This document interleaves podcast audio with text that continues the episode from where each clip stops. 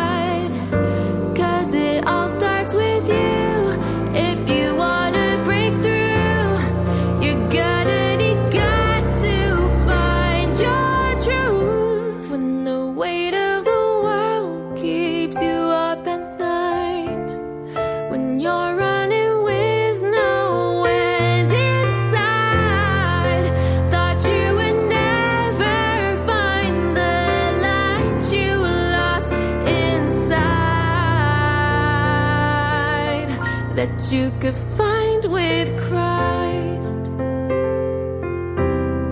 If you're one with Christ.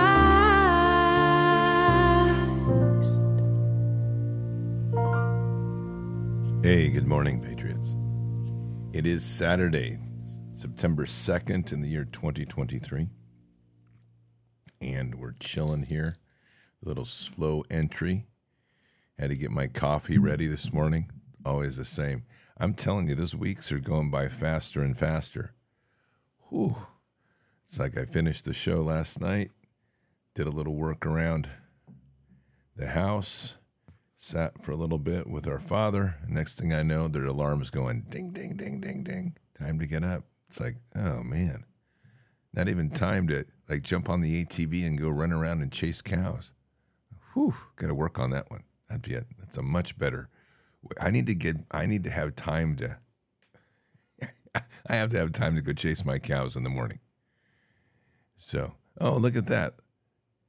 Little Red Rocking Chair says it's her brother's birthday today. Well, happy birthday, brother of Little Red Rocking Chair. I hope you're doing well. We've prayed for you too. I hope you're doing really well. Yeah, we've got a few prayers tonight or today, and uh, lots of things to do, lots of things to pray on. We'll get to that in just a second. We're doing a cruise of some of the. We're getting crazier, and we're going to have to pray for our nation today because we're really getting we're not just getting crazier, people are getting wrapped up into the narrative of lie. And it's literally like we're watching this this entirely other world evolve around us. And it's, it's really bizarre to me. I was reading uh, a piece that came out yesterday about how United States Special Operations Command has now captured this tool to be able to interdict emerging narratives that they might see as threatening and false. So of course, you know, people you can imagine the the world of the normies are like, "Go get Ukraine," and like, yeah, whatever, you know, or go get Russia. But the real disturbing part is one that what are they doing with that tool and how are they using it on U.S. soil? Because that would indicate that there's certain authorities that were given to them that are not allowed, typically. And then it's the question of since when did all of America suddenly become in risk of not being able to think? I mean, it's not like this is new. It's just the magnitude of this stuff. It's creeping, and the it, it's like a like I, I always want. It's it's literally like some sci-fi movie, like with some worm that's getting in people's head or something. It's like we're sitting here looking, going, "Wait a minute, what happened to Jim? He just suddenly, you know, the invasion of the body snatchers or something." I mean, it, it's really weird.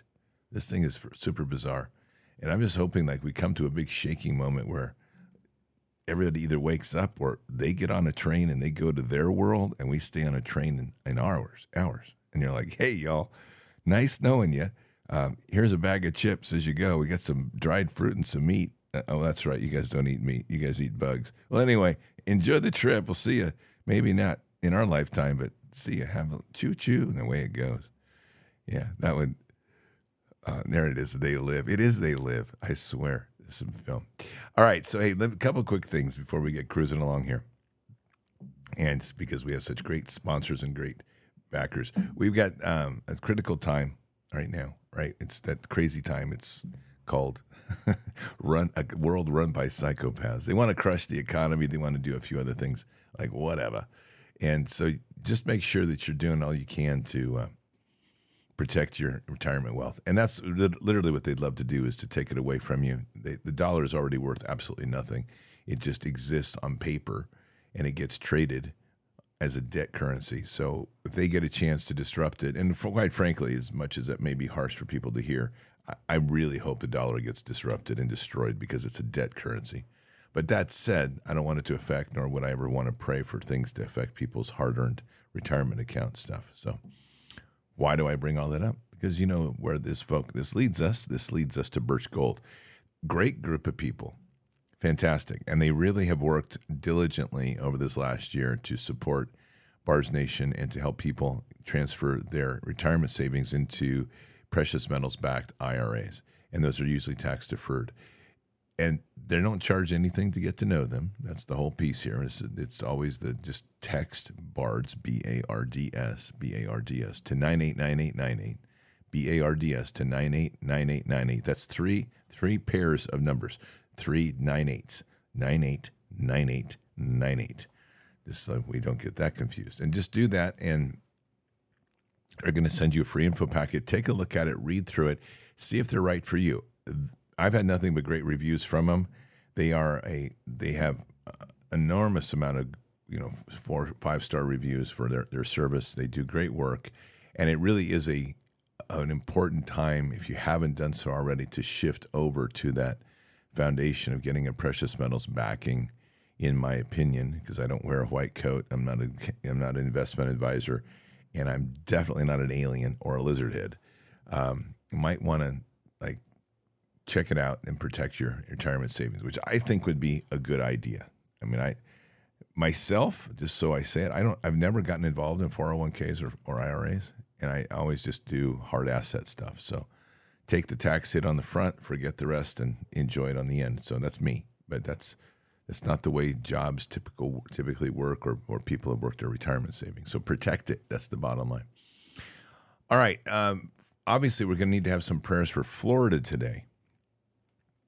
And I, I think that that's a lot of that going on. We want to, and we need to continue our prayers for Lahaina. You know, it's easy. I, I just am amazed at how quickly this is going away. And if you haven't heard, they put up this big screen around Lahaina, so now you can't see anything.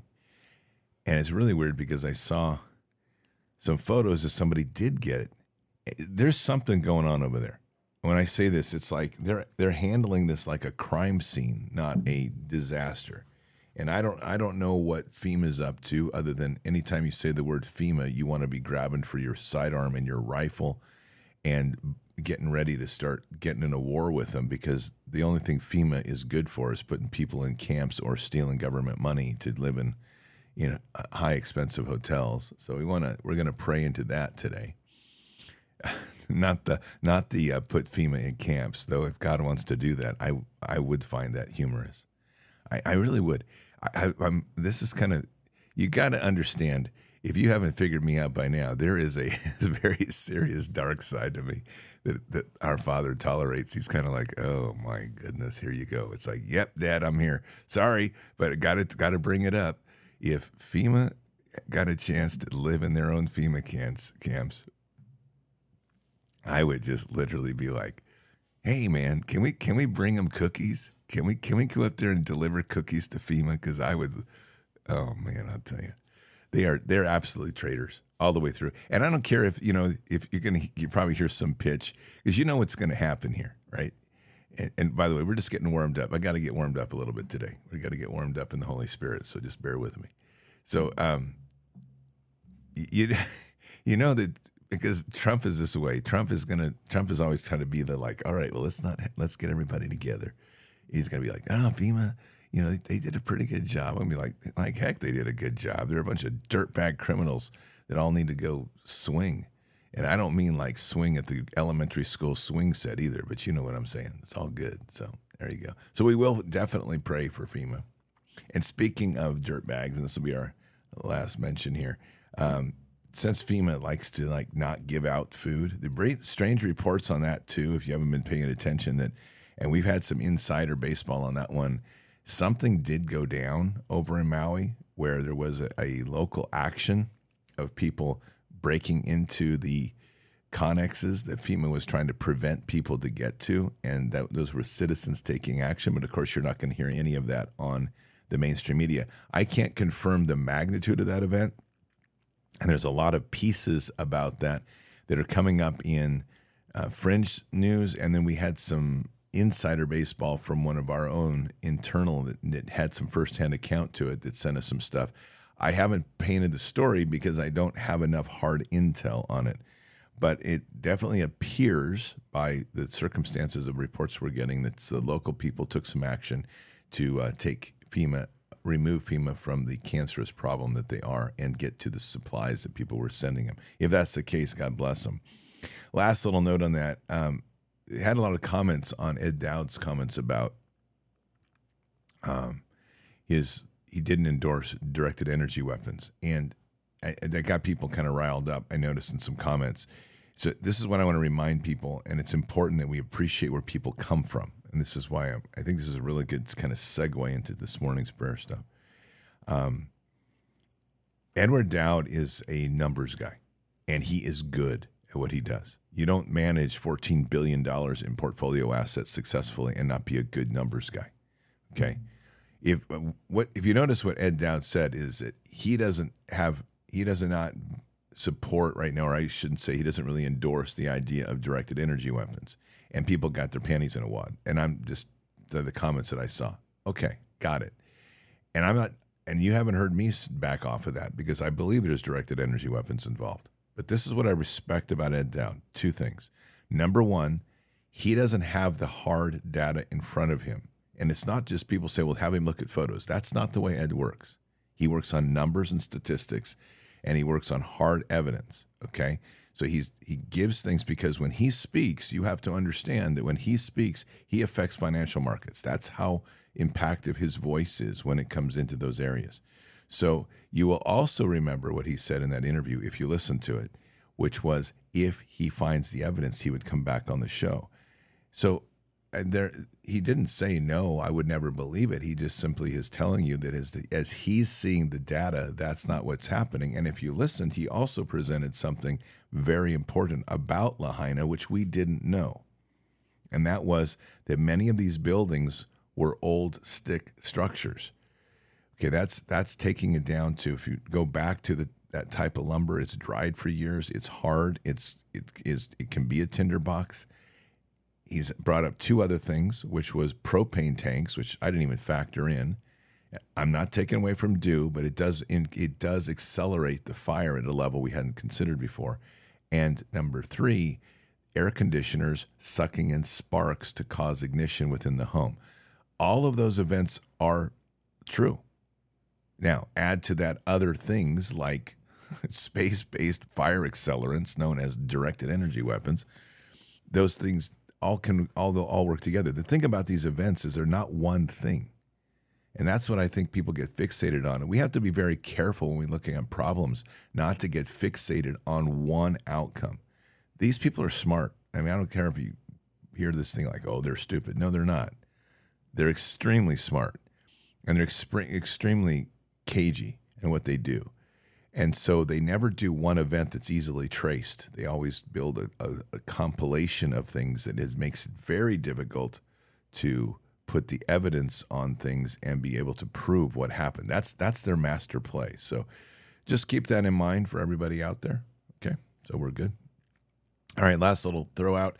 Food obviously is a is a weapon system, big one. Um, you you really want to be careful of, and and I I emphasize this with all seriousness, eh, regardless of our sponsor. Have a food emergency food system in place in your home. Really critical in this age. We've got challenges coming to the supply chain system. Um, you know, one thing Ed did say is that we are heading into a glacial Mad Max event. Essentially, be prepared; it's going to collapse in a big way eventually. Um, you need to have a multi-tiered food emergency system. One of those things you should have is long-term emergency food as part of your core system. That's where we have My Patriot Supply. So, I, I love this sponsor. I'm really happy they're with us. They're a great group of people. They produce a great product and they have a great value going on right now. They've got the three month emergency food systems that are on sale right now for $200 off. So if you head on over to Prepare with Bards, you don't even have to use a promo code. It's in the it's in the URL. Preparewithbards.com. Preparewithbards.com. Check it out. Worth the investment. Getting some stuff for your family. It's a, it's insurance for your family, and we're all good. So check it out. My Patriot Supply. You go to preparewithbards.com, preparewithbards.com. Three month emergency food kits on sale right now for $200 off. Fantastic sale, best they've had. And it gives you a security for each members of your family, which each member of your family should have one. It's also one of those things that if you have to quickly get up and go, you know you've got food with you. And there's nothing, you can hear the stories too of events that have happened where people have had to get up and go, didn't have the food with them, and then they, they're at the mercy of FEMA and who knows what they're feeding you. So there you go. All right, Patriots. Let's just open up with uh, talking to our Father, and let's just get this thing heated up because we got some good prayers today, good prayer warfare to do, and uh, let's kick it. Father God, I just want to thank you this morning. Uh, I, and I, this is going to sound pretty snarky, Father, but it's not intended to. I'm just, I'm truly going to thank you for my cup of coffee this morning. I just, uh, I don't know what it is. Like this morning, I needed that one, and I appreciate it. And it and it really does humble me when I we think about all the blessings that you give us, all the things that we have that we take for granted, and we look look past over the world, and in spite of everything that we deal with in the world and in, in our own country, you still continue to provide. And Father, I think at the center of everything that we're going to pray for today, we have to keep this one thing in mind in this little nugget. And I just um, I'm I'm opening up a personal prayer for people to open their hearts to this. That no matter how difficult things get, you will provide. We have to remember that no matter how crazy things get, you will not only provide, but you will protect your remnant. And we are not perfect. We don't claim to be. But one thing that we know and we embrace more and more each day and each breath is we can do nothing in this world without you. And so, Father, as we place ourselves before the throne this evening or this morning, we're just very humbled. It's an it's a very for myself, it's a very endearing and very happy and joyful moment to sit before the throne, just knowing that you are our Father.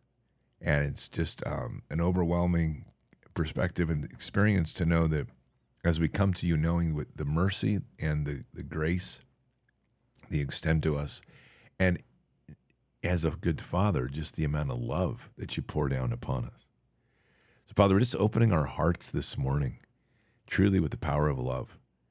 There is so much frustration in this world right now, and dealing truly with the magnitude of, of deceit and treason and, and dirtbaggery.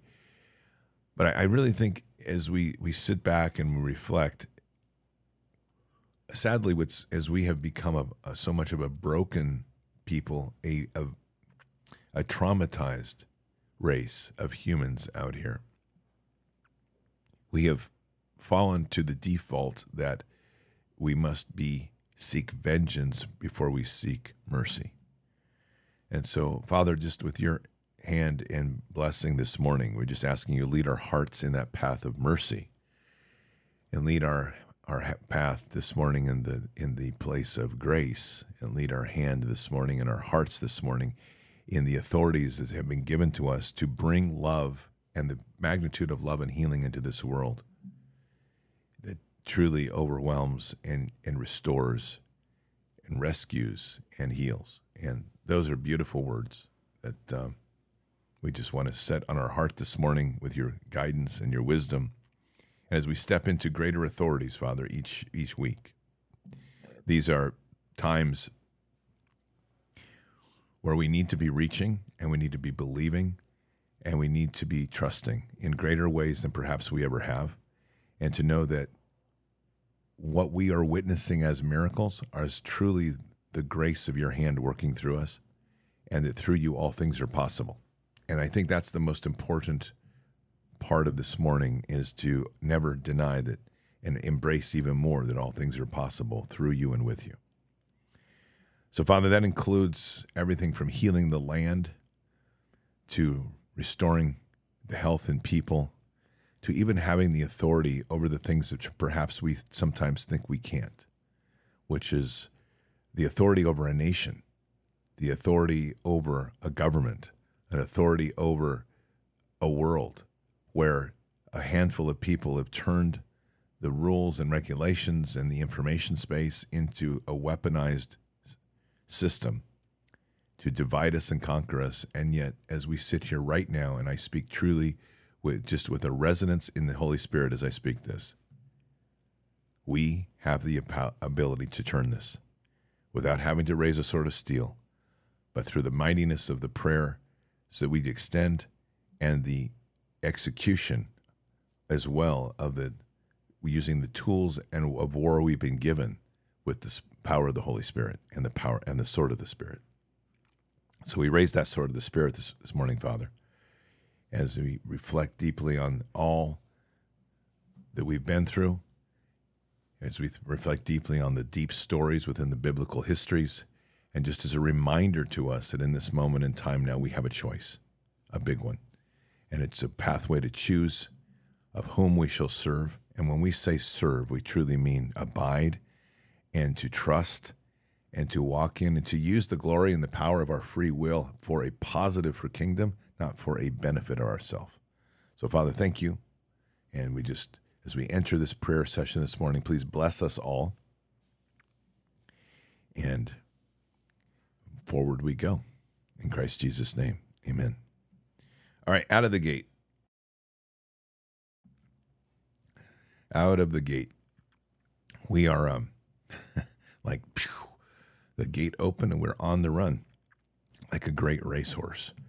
I don't know if you ever watched racehorse. I, I think there's they're beautiful animals. Grandfather was a he knew horses. He he was one of the he was known even even after his death. He was known to be a great bronc rider and a great horse trainer throughout Montana. Went to a fair one summer and he pulled me aside and he says, Scotty, he says, bet on that horse down there. And I, so I said, all right, granddad. Actually, grandpa. And man, that sucker won. Man, like, and every time he, he, tells somebody what horse to bet on, he could see him. He could see the heart of the animal and see it gracefully. So we have the heart of a racehorse victory launched today. Out of the gate, we got to get a prayer up for um, Duncan, kilted Christian, and this is a prayer we, we really need as a community to pray for Duncan on a lot of levels. And so I'm I'm gonna just put my heart out here. He's been sick again. Duncan has been sick quite a bit this last year, and it is um, something that I, I'm. I think that there's a combination of issues in his life. He is a passionate man. He loves his mother He carries a lot of weight on himself, and he also has a new wife to be, Raina, that's now with him. And so I want to um, just extend a prayer for him and for both of them as they settle into a new life. I think that is a what tends to happen in um, in, the, in places is Duncan takes a real real seriousness to his work, and with that, there can be on top of everything else he's dealing with. I also know that it's difficult for him to reach out and ask for help. One example of this, and I'm um, and I'm just being candid. So when Duncan moved, I didn't find out till later that he, would not put an announcement out that he needed help packing. So as a result, he didn't use uh, he, he the, a community didn't come around him to pack and to load, and I was really surprised at that. And so part of this prayer today, as well, is for Duncan's heart to trust in the community that's around him in a bigger way, but equally for the prayers of healing. So Father, just want to hear our prayers this morning um, for Duncan. Um, and kilted Christian, and just begin with the prayers for healing for him. He's um, he's dealing with a fever and not feeling well, and so we're just praying that uh, whatever he's dealing with can just be washed away, can fill him with the Holy Spirit, and just completely restore his health. But Father, there's a there's a deepness in this of rest, and to allow Duncan to literally settle into his new home. He has now Raina with him, and his mother does need care, and we're, we're praying for her this morning as well as she struggles with the early stages of dementia, and that's putting that that's a lot of responsibility.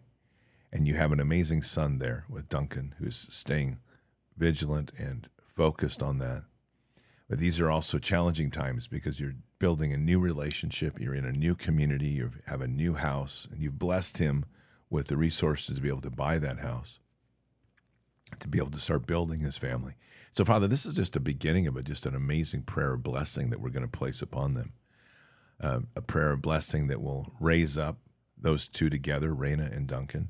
They haven't had time. They've been together for five plus years, and, and this is the first time they've really had time together. So we just ask that that would just be an amazing anointment of two people who brought their hearts to together and put their hearts to Jesus.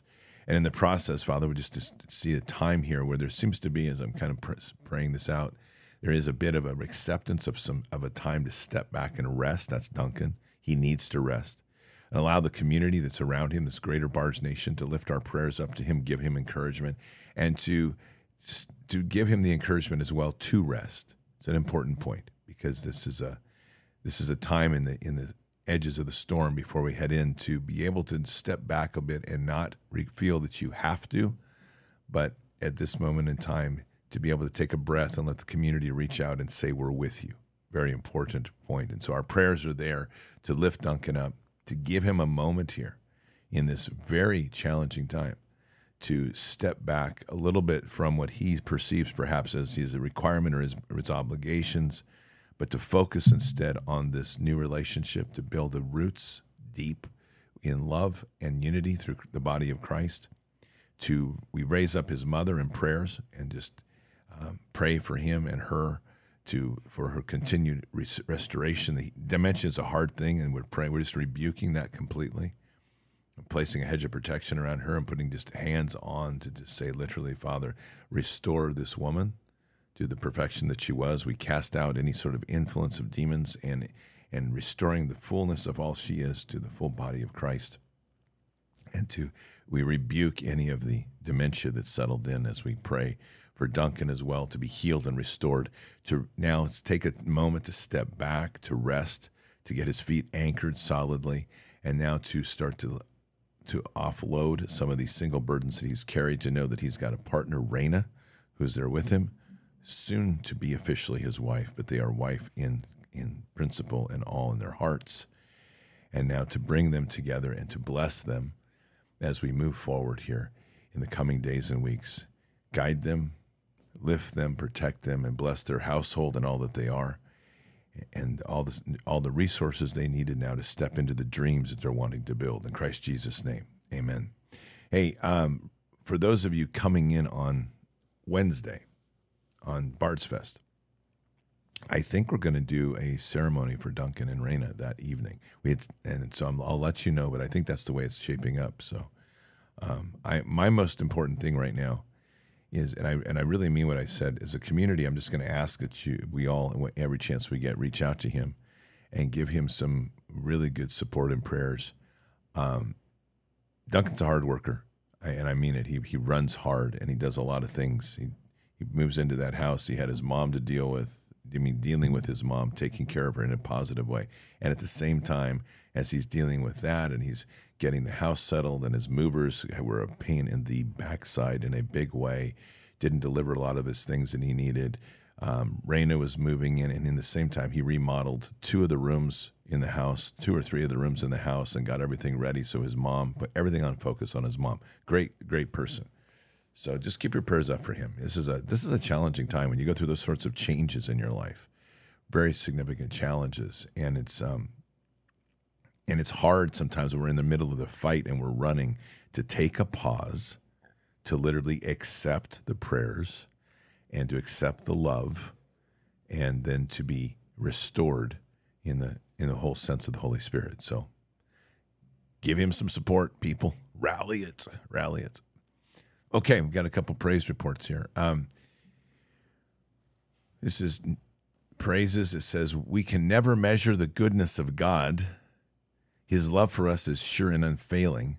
His promises endure forever, and He has the final authority over all. I am full of gratitude and overjoyed for His direction and counsel we are in the hands of the Most High. Praise to you, Heavenly Father. Some people search a lifetime for joy, happiness, security, protection, and peace, and you provide it all. Thank you, Lord, with sincerest gratitude and utmost respect, warriors for Christ. It's a nice prayer. It's a nice way to open up. Well, Father, we are truly humbled. And I think as our prayers will be reflected this morning as we begin this session today, that we are humbled uh, beyond words. And it's truly a place of us now having to kind of relens our world as we find ourselves in a more true and deeper walk with you, kind of pulling back the curtain on many of the perspectives of, unfortunately, the, a, a message that is not always delivered in the intent of Christ. I think it's easy to get deviated. There's too much emphasis on us being unworthy, on us being uh, sinners. We are imperfect, but I think what we miss at the core of that, Father, is that you always knew we would be, and that's why you're there. And so it's not a punitive, but it's a working together to grow, to raise up. As we ch- as we nurture children, you're nurturing us. So, Father, we're just very humbled and, and, and thank you for all that you bring to us. And just as we are your children, and in the sense of, of the cosmic world and universe, we we're like babies still in diapers. So um, let us let us take a perspective back on that and understand truly who we are. So bless warriors for Christ for all that He is and all they are, and uh, raise them up in Christ Jesus' name. Amen. Father, thank you for the blessed bestowed uh, blessings bestowed upon me this week with a way to earn a steady income uh, doing what you have gifted me with. Lord, you, you never cease to amaze me. Your grace through mercy is more than I've ever deserved, but my, I am blessed you sent your Son, who was blameless, blameless to absorb my sin in order to the to order for the eternal covenant to be created, so that I may be bro- broken free from the chains of sin. Lord, thank you for the love I feel from each and every day, for the air in my lungs, when I am awakened to start my day because it is a reminder to me from you, Lord, I have purpose. Father, show me the what the purpose is. I am here as your servant, ready to bring glory to his name. Use me, Father, to do your will. Nikki Knight. Nikki's awesome. She's so good.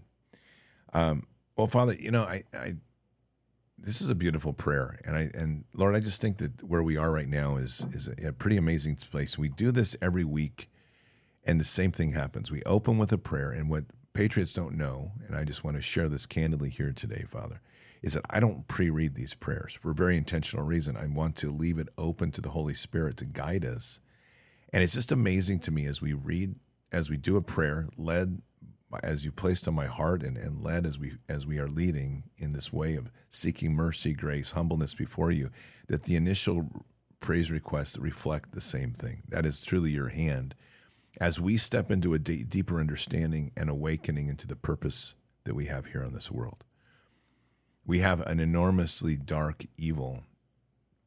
It's very easy for us to all, every one of us, including me, very much so, um, to be focused on annihilating, which would there's a goodness in that. But at the same time, Father, we we there is so many that have been damaged, and so many that have been wounded or traumatized in this path that we have to be very clear where our eyes of of frustration and requests for judgment fall. But at the heart of all of this is the loving, forgiving heart. And again, as a reflection of where you've led us this last year, Father, we are now nine months into the year. We began this year with a process of reaching to a loving and forgiving heart as the center point of all we do. And increasingly, as we go each day, that becomes more evident. So as we read prayers uh, like this from Nikki, we're just very, we're humbled and reminded truly of the glory and joy in which you can bring to us and the simple things that can lead us to such great things in our life that we need not be. We need to continue to trust in you and have faith in you, even in the darkest of moments. And in the most challenging of moments, to know that we will overcome. And in the process of overcoming, um, we are set free from some of the chains that we put upon ourselves and the system seeks to have us enslave ourselves with. And as we step into the glory of Christ in a beautiful way, truly receiving through all that all that we need as you will provide continually.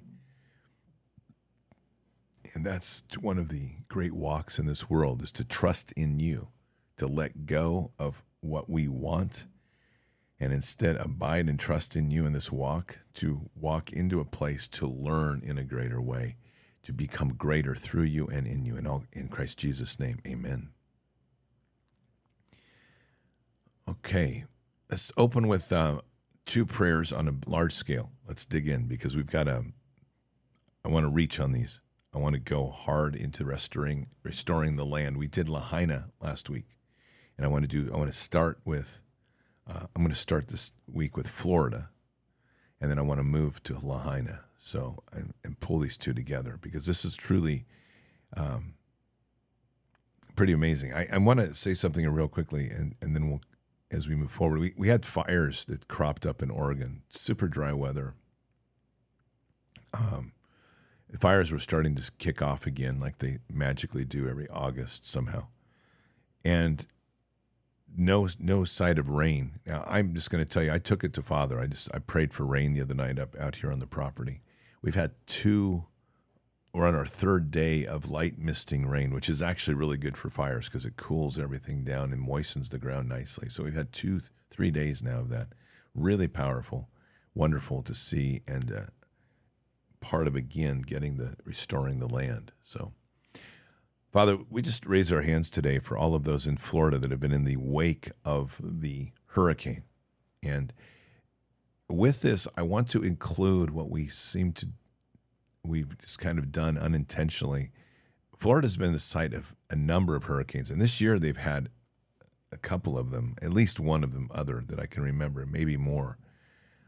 And it's been a very easy walk to kind of gloss over that as many other things happen and forgetting those that are there. And so right now we have yet a new crisis in these communities. And these this is hard for us at times to realize how devastating this is when we lose everything. Stripped from everything and then being left with having to start over. From a spiritual point of view, Father, I think there's something very cleansing about that and very freeing about that, but it doesn't make it a process that's easy. It also creates a trauma within us. And it's not because we are materialistic, it's because there's things in our lives that we do value memories and the experience that we have, because this life that we have, we do cherish. And it's truly a blessed experience. I think it's easy and, and I think it's rather uh, pious than we sit on that sort of pedestal and we look across these places and we say, oh, you lost everything. And, and as if it's like you can get over it. And I think we all need to come before the throne on this to a certain degree and um, humble ourselves to realize that regardless of who you are, I don't care what your political space is, your religious space, I, it makes no difference. When we go through these storms, and storms are is such an amazing word because it not only is a physical experience, but we're also dealing with a spiritual experience. As we humble ourselves, Father, before here, we really, and I'm putting myself here equally, we we need to just seek your forgiveness for not truly letting go and, and leaning in for, for prayers of full restoration. And even worse is the ability for us to quickly pass on and move on to the next event, as if one time prayer is good and we're off. Our prayers really, in, in that sense, today for, for Florida, and this is, there's a long legacy of storm and destruction there, people that have overcome. I think this is a really, to me, there's a prayer of the immediate that sits here before those that are now being ravaged by the current storm and that are facing a complete and total loss. And we just, we're praying for the hearts and the healing of those. We're also praying for the resources needed and for the unity of the community to come together to raise up truly and work together in, in one body. We have the other storm or storms that have happened this year in Florida, and even those over the past years. There's many. There's still the memory of Andrew down in Miami. And I say this because even though that goes a long ways back, Father, I think what's important is we have to acknowledge that these storms leave an echo of a memory. They leave a memory of ravaging, a memory of damage. And whether by the, the events of natural causes or whether these are engineered storms is really at that point no not important because the focus is trying to release the scar of the past. We need to be looking forward into what you're to bring, not anchored in the root of where we came. And so, Father, our, our prayer today is to just kind of is just a prayer of deliverance for the state of Florida, a tremendous uh, prayer of deliverance to just truly break the chains of these of this damage and these storms that have passed, and to raise people up, freed from that memory, freed from those anchors that are holding them down and preventing them now from stepping in. And it's an unfortunate time. There's nothing, losing what you relate to in your life is disorienting and it does leave battle wounds. And so, Father, we're praying very deeply into the healing and the restoration of the hearts of those in Florida and the bringing together. Florida's a great state. I've lived there. We just want to now pray in for the coming together as the state and to unify to build up and to restore each other in these communities to find that heart of the giving giving that's there to set an example for the world that we don't need FEMA you don't need to get an insurance claim to rebuild that the community in in peace can come together and restore itself.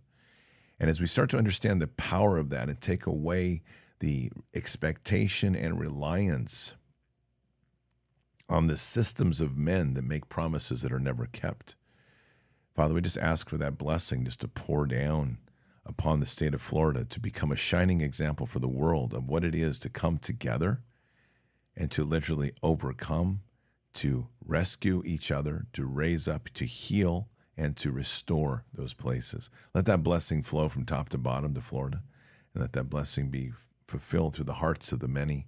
And let this be a moment in time of of Florida transforming into a shining example of truly walking in that powerful space of the body of Christ. Bless these families, bless those that have suffered. In Christ Jesus' name, amen. And we really should, I guess I'll do that as well. As Father, just, we just pray as well a hedge of protection around that state.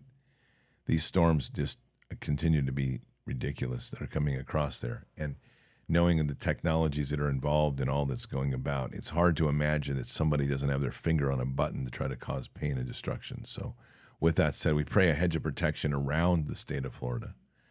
And we rebuke any sort of evil or influences that are trying to move in there, including technological influences. And for those that involved in these sorts of maniacal plans of trying to control and wage war with weather in, in, in this world, and we know that it's happening, it's not a question Father, we're just praying into today for a change of heart. And we say this with, with its with even myself with a certain loathing because I you know my heart well enough, Father, that I would very much like to see these people with a millstone and, and swimming at the bottom of the ocean with the fishes.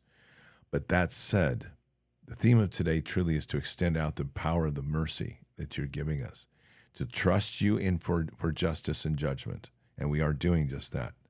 But in so doing, to pray for those that are in the midst of this craziness of trying to think somehow that weather warfare to wage war on innocent people is a good idea.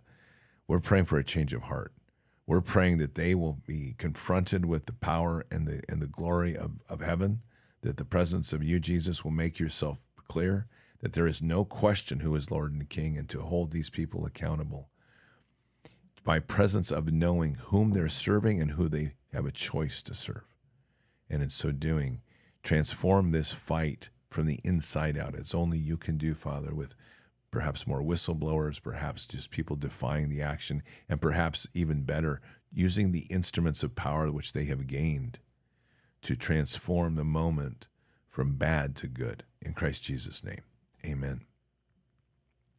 Okay, now we got a prayer for Lahaina, which continues to be a battle zone. And so, Father, we're just praying over the over Lahaina and the, the devastation that's ravaged that community. We're blessed with reports that families are getting resources directly, thanks to the efforts of a few, including Ed Dowd, who have assembled those names where people can literally give into that and support the families directly. And we just pray for this continued resources to flow as we know this is a very difficult time for these families. And it's not and it's not a short-term issue. But Father, this is a paradigm we want to break today. And I, am praying hard into this, and we're raising our hands and just saying we're going to break this chain.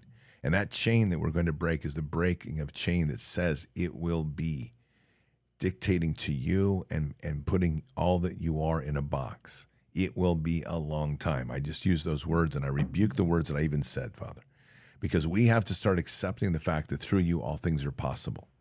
So, Father, we're praying into all things are possible. Not only did we just pray in for the amazing restoration of Florida, and we do pray in for the restoration of the, the lands in Florida to use this storm as a cleansing, use this storm as a way to get rid of the junk, the garbage, the demonic, the evil spirits. Water is a cleansing effect. effect. Let that be a cleansing effect on the state of Florida, where we bring that state up, and now it suddenly just erupts with the growth and the excitement of new energy and new life. Especially as Florida heads into one of its most most optimal seasons, which is now from here until about March, where the weather's cooler, and even though the storms are there, it's a wonderful time to build and restore. But we're also now turning our eyes onto Lahaina, where a community has continued to do a good thing in terms of the Mahalo uh, themology of people opening their doors and helping one another. But now it's time for the community to to start focusing on that rebuilding. And that's a challenge when we have federal authorities blocking off the routes to their homes, their land. There's an investigation going on apparently, and there was a devastation of fire and probably many other things that caused that that uh, are holding some of this back. So, Father, we're going to break the chains today of the time of this, meaning it's not going to take decades. We don't believe that. We believe in immediate and incredible restoration of the land. And so we're praying for that miracle, Father, that continues to see the land just erupt with growth and the and this in the sacred tree to be able to explode with flowers and the joy of all that it is, and to try to just witness a miracle of restoration in the land of Lahaina as it breaks the chains of those trying to hold it in. Literally, that fence is a, is a metaphor to trying to contain Lahaina, control it by man's hand, to keep it down. We rebuke that and break that and break those chains. So now we're unleashing the power of the Holy Spirit within the space of Lahaina to raise up the people of Lahaina, to give them that new heart, that new glory of light. And this is a hard fight, a hard fight for accountability, but we're also praying that people there and here lean into the where we not want to go and trust in you of dealing with the justice and judgment of what has happened and transpired in the past. Let us free ourselves from that burden and anchors of the past, our anger, our anxiety, our frustrations. They are real. They are very real, but let us put our prayer focus on going forward to break the bonds and chains of those that are trying to hold people down. And better and even more, Father, is that we break those chains. That we physically break those chains of people trying to restrict the restoration of the land and the returning of people to their homes. For all those administrators that are deeply involved in this cover up, for all those police and firemen and, and first responders that know very well that's going on, that are saying nothing and holding the truth back Father, we're just asking for a complete transformation of their heart. This is a powerful flow of the Holy Spirit that we're praying into that will overwhelm them and lead them to speaking truth or walking away. Let Lahaina, let the island of Maui be such a symbol and power of the Holy Spirit that as it fills that whole island, that when you come there, you are transformed and transformed in a glorious way. Transformed in a way that's truly leading people to seeking that deeper root in who we are reaching to you, Father, finding themselves humbled with the with the encounters and experiences of you, Jesus, so that that island once again, as we prayed into so much, becomes a symbol of for the world, a remembrance of what destruction can be, and a symbol to what restoration can be, truly with the glories of God and, and the power of of the Holy Spirit. Bless Lahaina, bless the people, raise them up, continue to provide the resources needed in Christ Jesus' name. Amen. Okay. First on the prayer call list today is a prayer request from Pastor Brad Cummings. If you didn't hear that show last night, I would highly encourage you to tune in. Um, Pastor Cummings, Brad, good friend, obviously. Um, he's like a brother to me, and I just I'm so blessed. But he has an amazing way of helping us see through different ways in, in Scripture. He also has an amazing family. Um, Kelly and his two sons and his daughter, just amazing family, and very blessed. Patriots, we need we need prayers today for his son Jared. Um, Jared is um, just recently. Jared's a hard worker. He's a he's fired up like his dad. Does a lot of um, um, just he just works hard. And what's happened now in all of this, with all the things he's places he's worked and some high levels of stress that have come about, he has um, managed to exhaust his adrenals, and it's bad. It's it's a huge exhaustion, and, and so there's some risk of Addison's disease settling in, which is a total adrenal exhaustion. I don't believe that there are, as we all agree, nothing, nothing um, in God's hand is destroyed. Everything is restorable.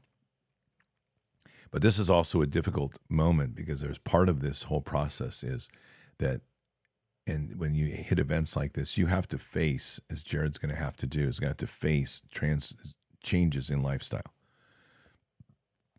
And that is hard because when you get locked into something that you're passionate about and you're working hard and you're going, going, going, and but it's cost him a lot to get there and a lot of stresses. And I, and I truly believe that part of this moment is a transition. Um, I believe that God's doing some amazing things here. I think that God's doing some amazing things with some opportunities that that uh, Brad is able to do to invite his son back home with his with his son's family. They have three beautiful children. These are all difficult things at times for um, the way we see the world. And so I want to pray into just this massive amount of healing and restoration for this for this moment in between with Jared and, and, and Brad and the family. I think, I think it's amazing. It's such a critical time, I believe, and it's on my heart constantly that families are being brought together again. God is positioning us in critical places. And with this, I want to equally pray into the, the miraculous healing of Jared. Uh, this is adrenal stuff is dangerous. Just, and if you have it, you know. And if you don't have it and don't know about it, learn about it because adrenal exhaustion can be very damaging and very dangerous to the body.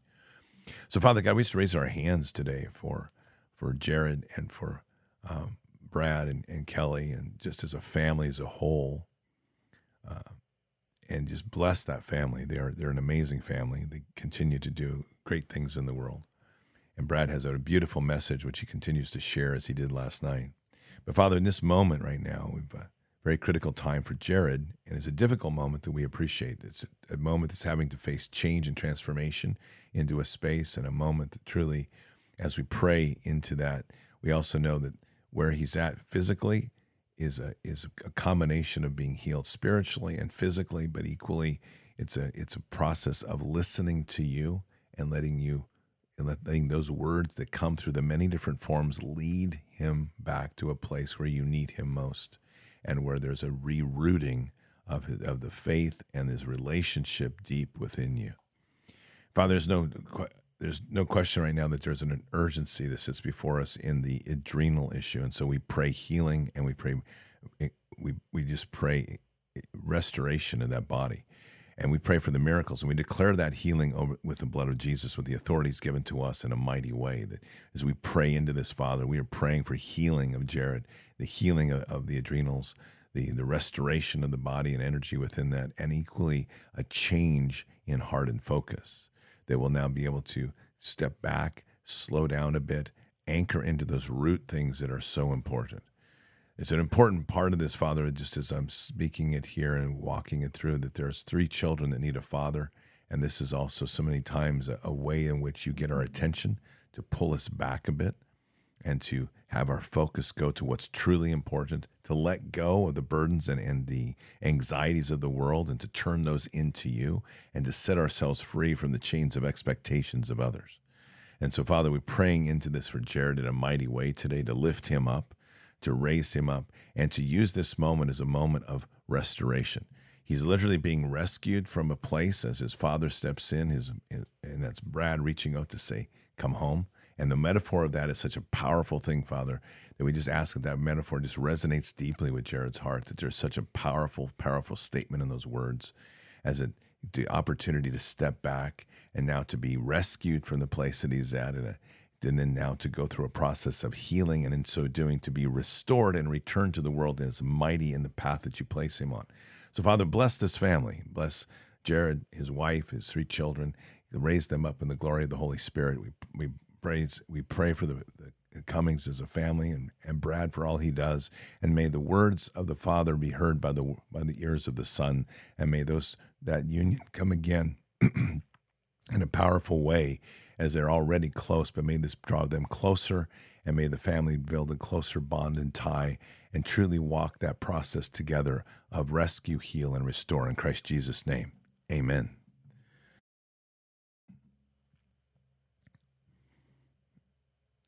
Okay, what do we have here? Please pray for my 46 year old son who is dying from an unknown disease. John is so much is in so much pain and his body continues to break down. His mental health is a constant battle. The doctors are baffled. He is six foot tall and weighs 135 pounds. He and his family suffer spiritual warfare on a daily basis, putting he and his wife at odds. They are Christians but weak in faith. We need prayer that the evil that surrounds them will flee and they can be restored through Father where Father wants them to be. And this is Denikif. It's an interesting statement, and, and I because I use it, and so I'm going to challenge myself as I say this. When we hear the words "weaken faith," and I and I I'm I'm saying this because I'm having to do a lot of re- reconsideration and recalibration on that word. Who, how do we know somebody's weak in faith? I think that's the root question to this. And I say that because we tend to have a very boxed in view of how Father sees faith. We tend to look at a cause and effect. And because of that, we look at the, like, when we look at people getting sick or we look at um, people dealing with challenges in their life, we re- proclaim that to be many times we will say this, and this is not a rebuke to Denikif, but rather a shaping of this prayer very importantly as Father is leading here, because I'm putting myself truly before the throne as I speak these words, because I am guilty. Hear me, I am guilty of doing this. And so I want to present a, a perspective that I think can lead this prayer very significantly. And it's this that when we look at somebody who's sick or dealing with burdens, having challenges in their life, there is a common narrative that says weak in faith. Okay, weak in faith. And the question we have to ask is is it weak in faith, or are they so strong in faith that the enemy has waged a powerful war to neutralize them and then to force us into a statement of judgment, which is equally possible? Where we see weakness, perhaps there's something deeper that's very precious that the enemy's trying to destroy, and Father sees that. And our position then as a community would be to pray in to raise up, to give them the strength to protect where perhaps they don't see the vulnerability. I don't say that I'm right, but I also know that if we don't, if we're not careful, we can very easily walk into a trap. And in walking into a trap, we don't do our mission. We have to raise up the body of Christ, not judge one who says they're weak in faith, and so we're going to try to like step in as intercessors. not saying that that doesn't happen sometimes, but there's, there's something about this prayer what I find very interesting. This is a 46 year old son who is 135 pounds. That sounds very light. I don't know if that's because he's sick or if that's his normal weight. There is, they have, they are believers. They may not have had the opportunity to have an experience in the experience of the Holy Spirit the way others do, but they have accepted Christ. And now there's something there. So if we take a person who newly accepts Jesus and he doesn't, he or she does not have a support community around them, if you, uh, you should know those stories. Those people get waylaid because they're not stepping into a promise of all things changed. They're stepping into a transformation of life where all things get tougher. Because once you accept Christ, it's game on for the enemy. They do not want another one of those in the ranks of Jesus. And that's where the community comes around. So, Father, we're just praying into this prayer request today from Denikeef and uh, son, John, who is not only suffering in pain, but he's starting to see a body breakdown. This is a young man. He has a, a wife, and um, this is a, uh, the, as is referred to as a family, and suffer, they're all suffering spiritual warfare on a daily basis. So, Father, we start this prayer today very humbly before the throne to challenge ourselves, to ask ourselves, are we trying to categorize or classify somebody inappropriately and in so doing not giving the right prayers? Are we suggesting that this person is weak in faith when in fact they may hold something precious for kingdom that the enemy wants to destroy? So, Father, we begin by placing a hedge of protection around John and his family, lifting up this, this young man, lifting him up, and whatever is doing the work there, whatever has managed to ambush him, reminds me of a of a snake bite, walking along the prairie and suddenly reaching into a rock and having a rattlesnake bite you. Does that mean I'm weak? No. It could mean I may have been careless, not paying attention. It could be that I just didn't know. But what I do know is once that venom's in my body, my body now is going to need assistance to overcome. It needs a, an antivenom. So, Father, we're praying in today for an anti venom.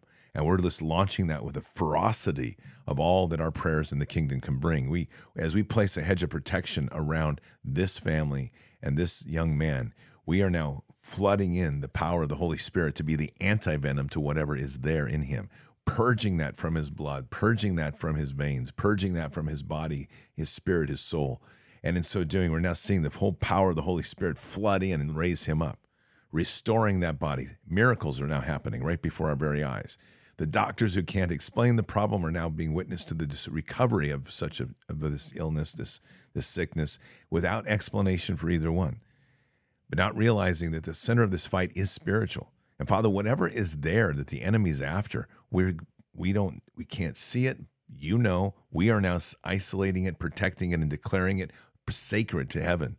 And with that, we're proclaiming the, the presence of the war angels to take suit around this family, to protect them as now the healing angels flow in in mass to heal and restore.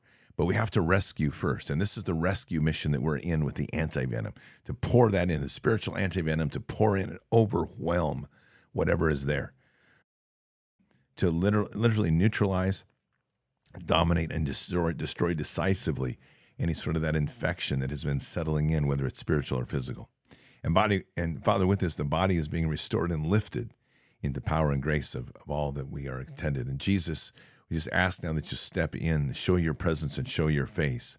Let this let this be a process now of taking a faith that was accepted and taking it to an entirely new level of intimacy and relationship with you, not as because they didn't, they aren't deep, but because they just, this is part of the walk of restoring and bringing into the greater body of, of, of Christ. So, Jesus, asks that you to present yourself, show your face, provide an encounter of a most amazing kind, to open those doors now that in this process of, of, of crisis truly now makes sense, that only you can open and one only makes sense is going through the trials of fire. And in so doing, to raise up and restore this entire family. And whatever is within that the enemy wants, not only is it denied, now it's protected and it's in, it's ignited with the passion that comes from the powers, the fires of righteousness and the love in you, Jesus, in Christ Jesus' name. Amen. Just received word from someone who has been in my prayer book is going into surgery to receive a new liver. Prayers for the family who said goodbye to a loved one, praying Holy Spirit guides the hands of all providing care during surgery, praying for the family to be filled with God's love. Tammy. So, Father, this family that's going through this, and Tammy's friend in, in prayer book that's going through this issue of a, of a new liver, we're, we're going, we're praying into full restoration. And when I say that, Father, if the surgery has not happened, then we're praying for the restoration of the liver that exists within the body to restore it to full health and functioning. If the surgery has happened, Father, then we're praying that this new liver will be accepted, healed, and completely integrated into the body as if it is native. That any sort of legacy of where it came from is now cleaned, any sort of ancestral linkages are, are broken. And with this, this new organ is coming into the body completely cleansed, healed, and integrated perfectly within the body temple. So much of a problem with transplants is it's a forever process of taking anti rejection drugs. So, Father, we, we're going to rebuke that completely and we're going to instead we're placing this this a, a, a bandage of the Holy Spirit around this wound, enveloping this new liver pure, purely in in the glory and love of the kingdom. And Jesus, we're just praying that with your hands and with the blood, as this touch, this body is transformed and healed and restored back to as if it is perfect, as if that liver was native, as if that liver was part of everything that they were from the beginning. So, Father, we're praying blessings over this family, blessings for a rapid and incredibly fast healing, a, a, restoration of the body, and a miracle speed that leaves doctors stunned and people around them praising Jesus for all that is. And let the knowledge of where this healing comes from be set into the heart.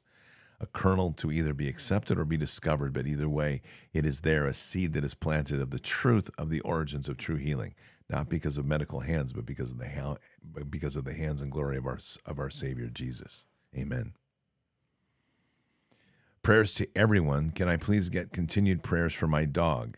She's been having episodes of falling down, head jerking, running into things. I can't get into the vet until Tuesday. Thank you so much. Patriot Girl 1776. Part of being good stewards is taking care of the creatures that we're given a task to do. And we have the care and love of our heart to do that. One thing, and just as a reminder to Patriot Girl 1776, um, Shemaine and Ted had a, a dog that was in crisis and it ended up being parasites. So it's probably worth talking to your vet about using putting your dog on an anti-parasitic treatment, which would start to purge some of that. That said, Father, we're just raising our hands today for the blessings in in of Patriot Girl 1776 and just to reinforce and, and, enhance all the prayers of love that she's putting upon her dog that she's stewarding and shepherding. And so, Father, we're just praying here with the power of the Holy Spirit just to flood through her and flood through her house and flood through this animal to purge it of any sickness and to simply and give a peace and a calm to the hearts of all. To power, the power of love just truly witness the power of love of healing, and let the power of healing just over flow this household, overflow immensely into her dog. And may this be a moment of true transformation and lifting up of the power of love from the heart in Christ Jesus' name. Amen. Was just going to pray for healing for basal cell carcinoma that keeps recurring. Lord, I claim healing for Chad and healing for myself. Praise God. Danikif. So, Father, you know who's at, who's at the uh, who's being victimized by this basal cell carcinoma, and it, and honestly, Father, it, I think this is where we have a moment to reflect that it really doesn't matter. I mean, it's it's we need the knowledge, we seek the knowledge of knowing what it is, but in the sense of the Holy Spirit, we're talking healing, not whether it's healing specific for one type of cancer or another. We're just praying for healing. And we know that the power of the Holy Spirit has the ability to overcome any of these sicknesses. So, Father, as we pray in with for Denikeef and Chad for whatever they're suffering from, whatever form of cancer or whatever infections, whatever that is, Father, we just pray massive healing and restoration and truly this just this confidence of knowing that we need to step into a new place and let go of our past. There's something that keeps nagging in these prayers father and you keep putting it i'm sharing it now. And it's truly that so much of our our pain and our suffering and in, in our health are legacy issues from past issues that we haven't dealt with and unfortunately, it's bringing the baggage of the past into the future, and it's causing so much of where we are. We are burdened by experiences which we we are traumatizing us in this process. And so this this prayer here is also extending to all the prayers that we've, we've done and will do today, is the releasing of the traumas of the past. But that's on us to do. Let us have the blessing, and let us and we just pray for this anointed moment that settles into the hearts of the many that as we are praying that there is a spark, an awakening to realize I must break free from what I was carrying in the past and step into a step with you in the future where those burdens are relieved. And with doing so, we, we're just praying into a massive flood of healing that overwhelms the body, even for things unknown, a, a restoration of the body in a powerful way. And so that brings us back to the prayer request for Denikeef, for himself and Chad. We just pray for this magical moment, this incredible moment of, of the Holy Spirit to overwhelm them, press out any of the illnesses, break from the past, and step into a future truly with the freedom that you give us through the Holy Spirit, our Savior Jesus, and you, Father. In Christ Jesus' name, amen. Sending in, hang on a minute. Sending in a prayer request for three month old baby, Miles. I personally do not know this family, but I am requesting prayer for God's protection over this and and this, over this child. In June, what was meant to be a quick check-in at the hospital so they could follow up with the pediatrician during the week has turned into a parent's worst nightmare. Baby was taken away into CPS custody. The attending hospital staff offered little to no information of why CPS was contacted. The lawyer the parents can retain requests the documentation of the examination results from the hospital and was denied. The baby was in CPS foster home for a number of weeks until the day uh, the Indian tribes in CPS until the Indian tribes became involved and the baby was moved to be placed in the home of a friend of the families. In the middle of the night in in an odd details to be noted. Parents only contact with the baby has been two times and under CPS supervision. CPS has postponed the hearing twice already, but now, with Indian tribes involved, hearing will be next week. Please pray for God's protection over this precious gift. Here's the update. Thank you, Bard's family, for the prayers. Thank you, Scott Kesterson, for including the prayer request. After a long and painful draw, painful, drawn out couple of weeks, baby boy Miles has been returned to his mother and father. I will refrain from posting intimate details, but a judge on the case observed an unusual incident on behalf of CPS and a hospital involved in the removal of the baby. All glory to God. Borgirl. All right, that's fantastic. CPS is another is one of these agencies like FEMA, and it brings up probably the worst in our emotion of what of what we're dealing with. And so um, the the problem that we have is that we have to separate ourselves from some of this and focus in on the mercy and healing that God intended. And we this is a beautiful example. Um, so, Father, we're just going to thank you and, and just immensely thank you for the prayers answered for baby boy Miles there was goodness that came out of this. There was a right justice that came out of this in the protection of a child. And Father, we, we were praying for the continued changing of hearts within these people of CPS in the hospital. It is we are witnessing this across a wide scale, Father, across our nation of people getting pulled into an alternate way of thinking, an alternate universe, literally. It's like two worlds. We sit on the outside and we witness things happening, and it is truly like a science fiction movie where people are being pulled into a way of thinking, a way of rationalizing, and creating, literally in doing so, creating a new law of their universe, to be very clear, that has nothing to do with moral law, is farther away from anything we've ever imagined, has no rights whatsoever, and is likely centered most appropriately on fear and the power of control that they gain through it. So, Father, we're, we're going to break the chains of that today. And in the process of praising and raising up our prayers for baby boy Miles and praying that he will continue to be healed, that this family will be placed in a hedge of protection and protected by kingdom. Truly, with war angels and the blessings of the tribe that stepped in on behalf of this child, we just ask for a continued blessing over the tribe, the First Nations part of this, and, and, the, and baby boy Miles. But equally, Father, we're praying for a powerful transformation in the hearts of those that are trapped, that were part of this process. Judgment is yours and justice is yours. But may each of these people that are now faced with a loss in a court system not be able to just skirt this and try to do this again, but rather be put into a condition and place where they must now face our Lord and Savior. And by facing it, it is not, however you choose to do justice, Father, is yours. But our prayer is more specific. Our prayer is that each person involved in this misdeed be confronted truly with the power and glory of our of our Savior Jesus. And Christ, we just ask that you will step in here. Show yourself and reveal yourself. And in so doing, have that profound moment of understanding what the power and true sense and depth of kingdom love and mercy is to settle into their hearts.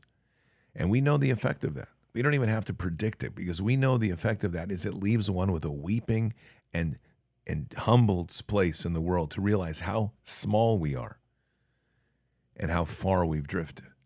And that in itself is a hand of justice, but we're praying for it in such a way that's transformative.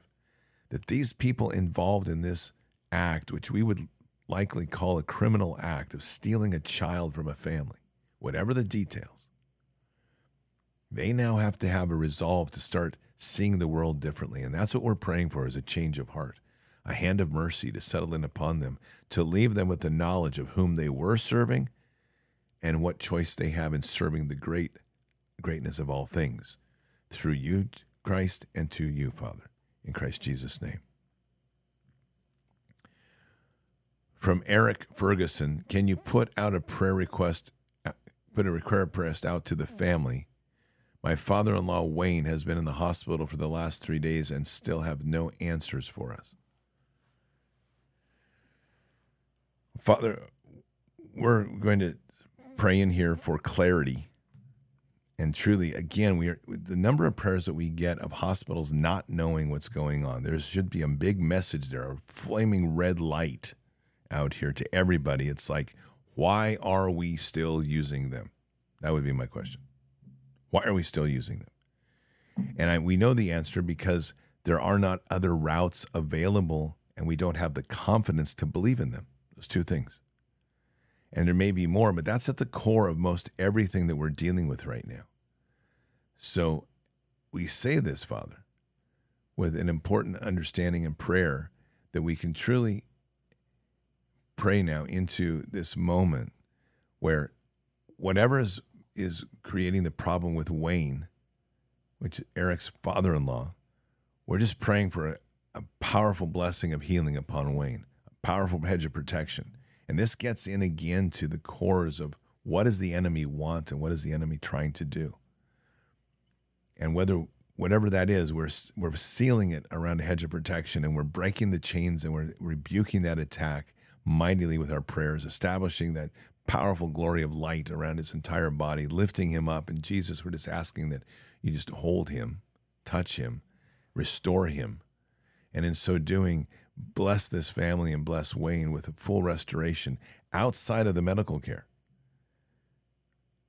and outside of the the doctor's inability to see is emblematic of an entire institution that doesn't seek healing through you, Father, but seeks healing through the hands of tools that they see themselves as being the healers and, in sense, a godlike figure in our world. Let that be diminished. Let that be broken. Let the humbleness settle in upon this hospital as well as many others to understand that only true healing comes through you. In Christ Jesus' name, amen. For Mindy, thanks so much for doing what you do for me. I really appreciate you and everyone else that has taken time out of their day to pray for me and, and of the kind words and positive vibes. I woke up in such pain earlier I was crying I couldn't even get my eyes open, but then I heard them that man talking to God about me and asking him to heal me, and I felt a warm tingling sensation in my eyes and was able to open them up a little then I felt the warm, tingling sensation in the back of my head, and I felt my pain is up enough to where to where I could sit up in bed. I'm still hurting pretty bad, but I don't feel nowhere near as bad as I did when I first woke up. I'm not going to lie, lately I've been struggling to not lose hope and to keep my faith, but I am determined to not give up and I'm determined to fight against fight because I know God is good and gracious and I believe in God and the power of prayer and I know that he can heal me, but only if I believe in him and in his powers. Well, I'm to I'm to stop there for a second. That's partially true for Mindy. Mindy, but God is also the he's a miracle worker. And so sometimes God uses these miracles to bring you closer to him and to help you awaken to who he truly is. So you're in good hands. This is good. I am not going to give up, but I know that I'm going to, it's not going to be easy, especially when the pain gets really bad, when I get really sick. But I have you and Don by my side, and you to let me know that I'm not alone, and I'm so blessed to have you both. You guys are amazing people with big, kind hearts, and I'm so grateful for the love, support, and support and prayers. Thank you so very much for never giving up on me and for always reminding me that God is good and that He will heal me. I hope to know that I hope you know that Don and I love and care for you very much, and cons- and we consider you to be like a warm, like a like the mom we never had. We're so grateful for you taking us in when we had nowhere else to go, and we had, and gave us a chance when nobody else would. When we first came in, it, it was supposed to be just for a week, but then I broke my foot, and what Don kept saying was just a few broken ribs turned to be life threatening injuries. That was about five to six years ago, and we're all still together as a family, and we're all and we all hope help each other, and that there are, and for one another. I think we were meant to come here, and I truly do believe that the Lord works in mysterious ways, and He does everything He does for reasons that are unbeknownst to us sometimes.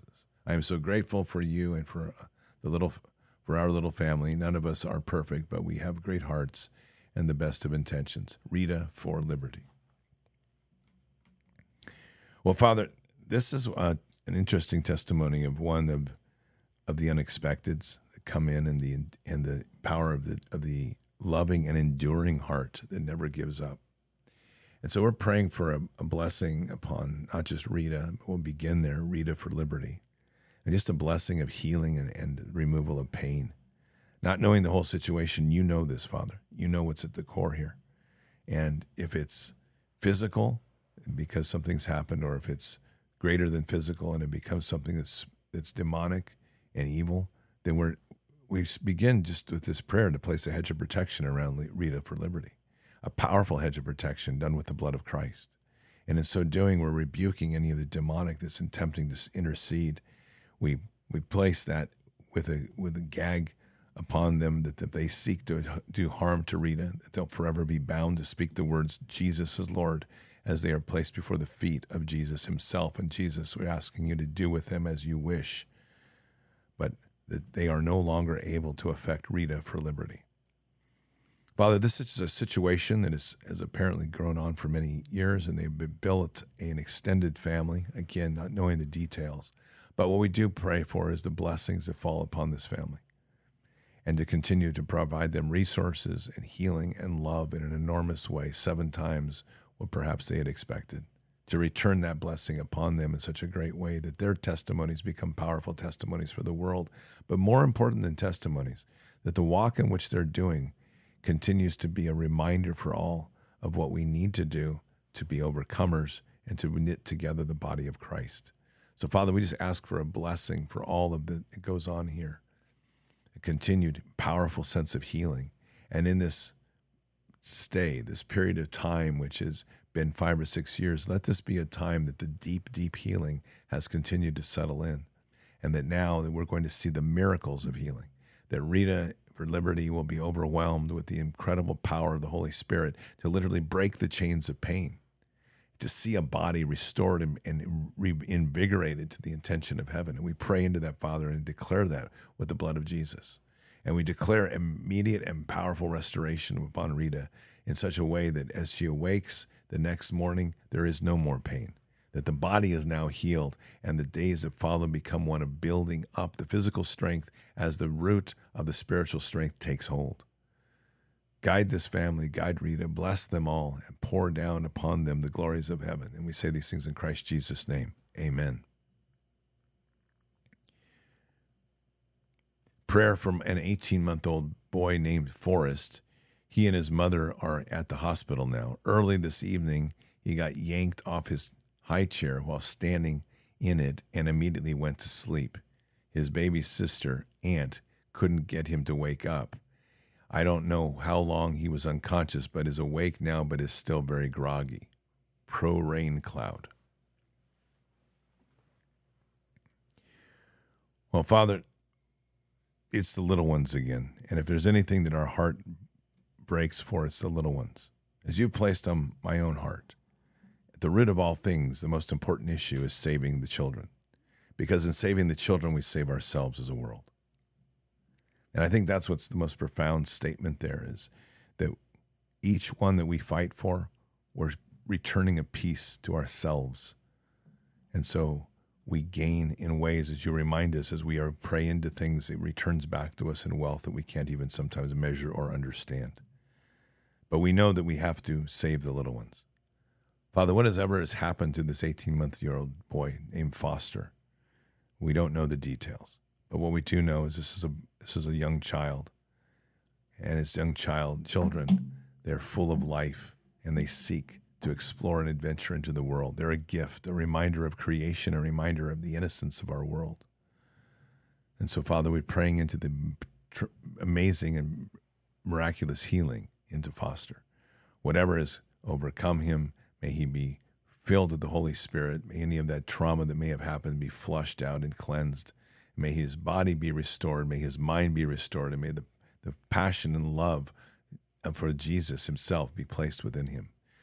A, a, a passion to seek out our King, a passion to ignite his joy in the world, a passion to be an explorer and to be someone who goes beyond the limits and bounds a passion, a spark of happiness, not to be restrained by the no, but to embrace the can. So, Father, we bless this child. We bless him for restoration and healing. And we bless, say these things in Christ Jesus' name. Amen. I have a special request for a young black man running for common council in South Bend, Indiana. The Democrats are coming after him hard. They have slashed all his tires, which was devastating enough, but now dealing with his daughter who claimed he attacked her. He got up, he got put in jail. Apparently, someone was feeding her what to say on her cell phone and, and to call the police on her dad. There is more to this, just trying to keep it short. They put him in jail for eight days and have treated him badly. South Bend is run by Democrats for years and very corrupt. The young girl admitted to her father's father she lied to the police, but CPS took her out of the home. Her father is not allowed to see her again. Shortly, uh, see her again. Short story: the young girl has now run away. Please pray for her safety. She may be in really bad company, but not. But not only is he being attacked, but we also have a black Republican running for mayor. The Republican Party is not helping him typical of the party. If they don't think you can win, they turn their back on you. They did the same to a young man that ran in the last mayoral election. Keep in mind, Pete butt plug, butt a gig. sorry, Lord, couldn't resist, got his start as mayor for South Bend and implemented smart streets. I believe the first step in the 15 minute cities, which South Bend has signed up to. Thanks so so many needed prayers. Update His daughter is now home, but really needs prayers for healing. Ginny Gale. This is a tragic, tragic story. Um, one, again, that's very evident of this is very evident to the, the way the enemy works, which is to find that weak point and destroy an entire family. And it's sick, really sick. So I don't know anything about this man's politics. We were going, uh, Father knows the truth on all of this. But either way, this all sounds, as I'm reading it, I'm just telling you that the clarity and, and sense of truth in this is immense. And not questioning Ginny Gale. I'm just saying that I, I commend this for being. I, I one thing that catches me right away is in all of this nonsense that we deal with with this fake two party system. We're praying for a Democrat that we're told to be evil. I mean, this is what we keep being told, right? And the Republicans like, oh, get rid of the Democrats. It has nothing to do with any of that. What's evident here is that there's somebody who's running against an institution on the platform that he wants to run on that is being perceived as a threat to the system. That's pretty evident. And it's sad what's happened to the girl. That's how Satan works. Right to the child to use the system to break the family. Now, Father, politics aside, what we are hearing a story here today is, is a sad story of someone who has stepped into the arena and the folks that are running the game have used the tools of war to try to break his family and break his will. And it's easy, the classic framing and targeting, black male hits profile. Abusing daughter hits a profile. Easy triggers to get into the naive and foolish minds of the public that don't ask the questions and hard questions of why or who, what, where, when, why. The deeper questions that would stir us into stepping back. The other thing is and uh, we just say this, Father, outrightly, is what the community has missed is even if this was all true, there should be prayers and for all of this family to heal. But it's evident from what we've been told here that it wasn't true. It was a lie manipulated again by, by institutions that use their power to destroy families. So, Father, we're praying for a blessing over this young man that's running for common council and his daughter. And this is where unfortunately, the enemy is, does such a good job of creating trauma in that leading a daughter to say something that's a lie and then having her have to live with the guilt of that for the rest of her life. So, Father, as we place a hedge of protection around this young man, this young man and father and his daughter, we rebuke any of the demonic influence that is there. We seal them with the blood of Christ to protect them from any sort of influences from the demonic realm. That includes those of the flesh that speak wrong of them without knowing the truth. It includes those of the flesh that are trying to use their power and their authority to, to suppress this man for whatever reason. And so, Father, we just we rebuke all of that and we bind their tongues to where when they go to speak that against this young man, what they actually say is the words, forgive him in the name of Jesus forgive him in the name of Jesus. That's their position. For this young man, whatever has befallen him, Father, we just pray for the healing of hearts for this family. A powerful healing of hearts that will be able to let go of the frustrations, anger, even vengeance of a system that turned against them. And for the young girl, Jesus, we're asking for intervention here, a true intercession by your hand to show yourself to her, to hold her, to bless her and to relieve her of the guilt and burden of, an, of a misstep that was made as she was misguided, for whatever motivation was there. May that consequence of action be a lesson of wisdom and not an anchor to hold her back. This is difficult times. When we're bucking the systems, there's going to be more of these. So, Father, we just pray for the continued blessing of this family, the strengthening of its root, and the raising up of both of these as strong voices in a community where we literally can see the daughter joining the father to speak truth together as they raise up the awareness of need for leadership and truth in the community. Bless them both in Christ Jesus' name. Amen.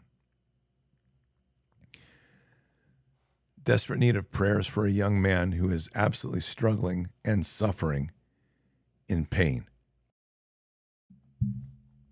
in his body and his soul. Satan has a grip on him this very moment, moment, and he has just told me he wants to end his life, and he's a survivor of traumatic brain injury, and God brought him back to life. But he struggles to know his worth in all that pain in his body that is causing him to just call it over. I'm sending prayers now and have been for the last hour. He won't respond to me, and I gather that he is something. That this is something he's been struggling with for a very long time, and I'm just and I have just recently come into his story. There is a purpose in his life, and I pray that he will that he would know it. I pray that for the light to just wipe out the darkness and demonic evil spiritual attack and stand him up and walk him outside into the sunshine and a beautiful weather so God can brighten his soul. Julia Frederick.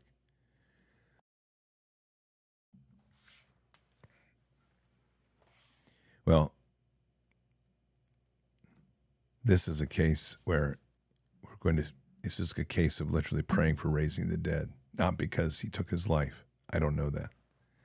But what I do know is that when we get to those dark places, speaking from a little bit of experience here, there seems to be no way out.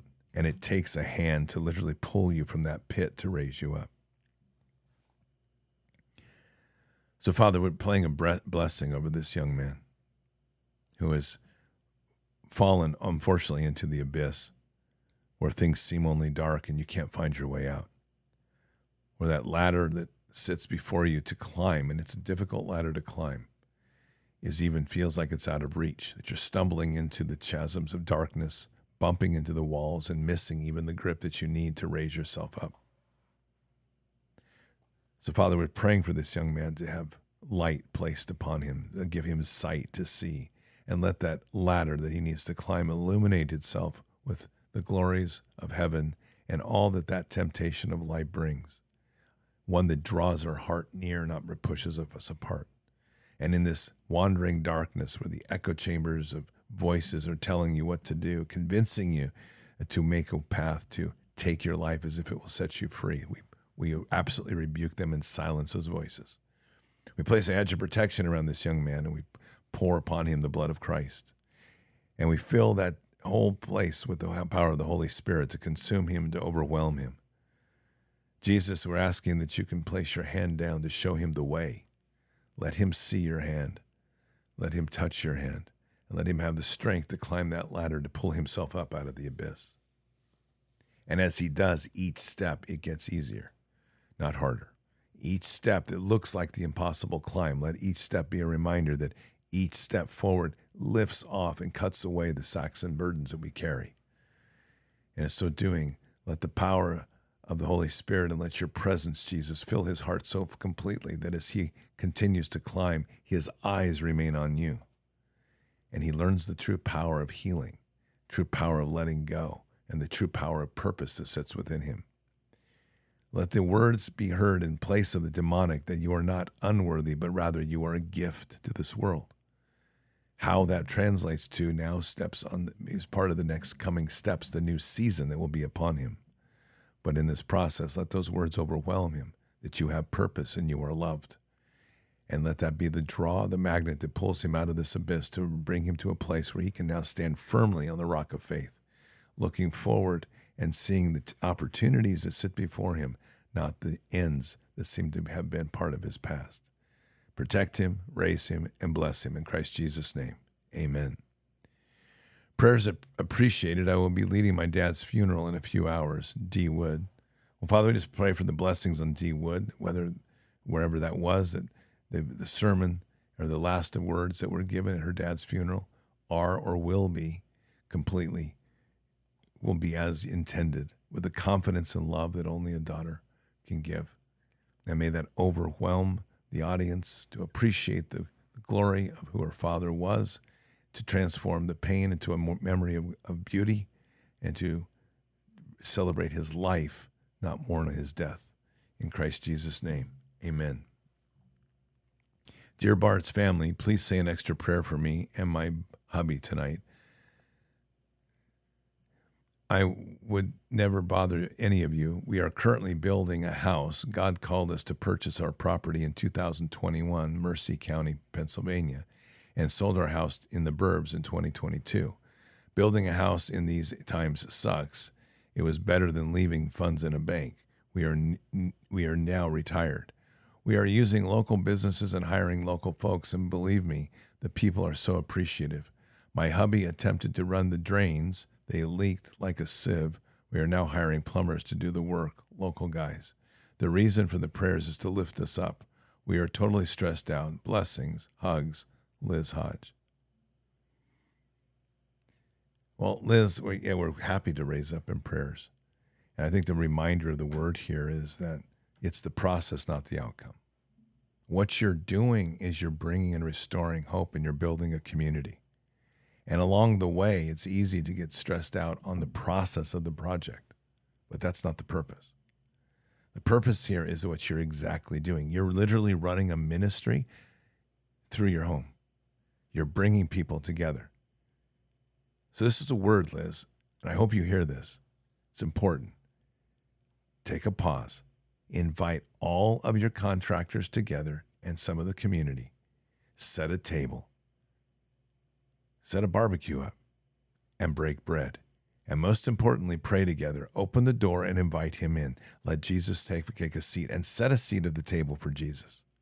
And let this community see your heart. And more importantly, let them experience what this was all about and will continue to be about. These troubles, ah, in the scope of life, they're nothing. And even if it's inconvenience and you're living in it's not an imperfect situation, God knows that. And He's got that. So, Father, we just ask for a massive blessing on Liz and her husband, which are doing amazing work here.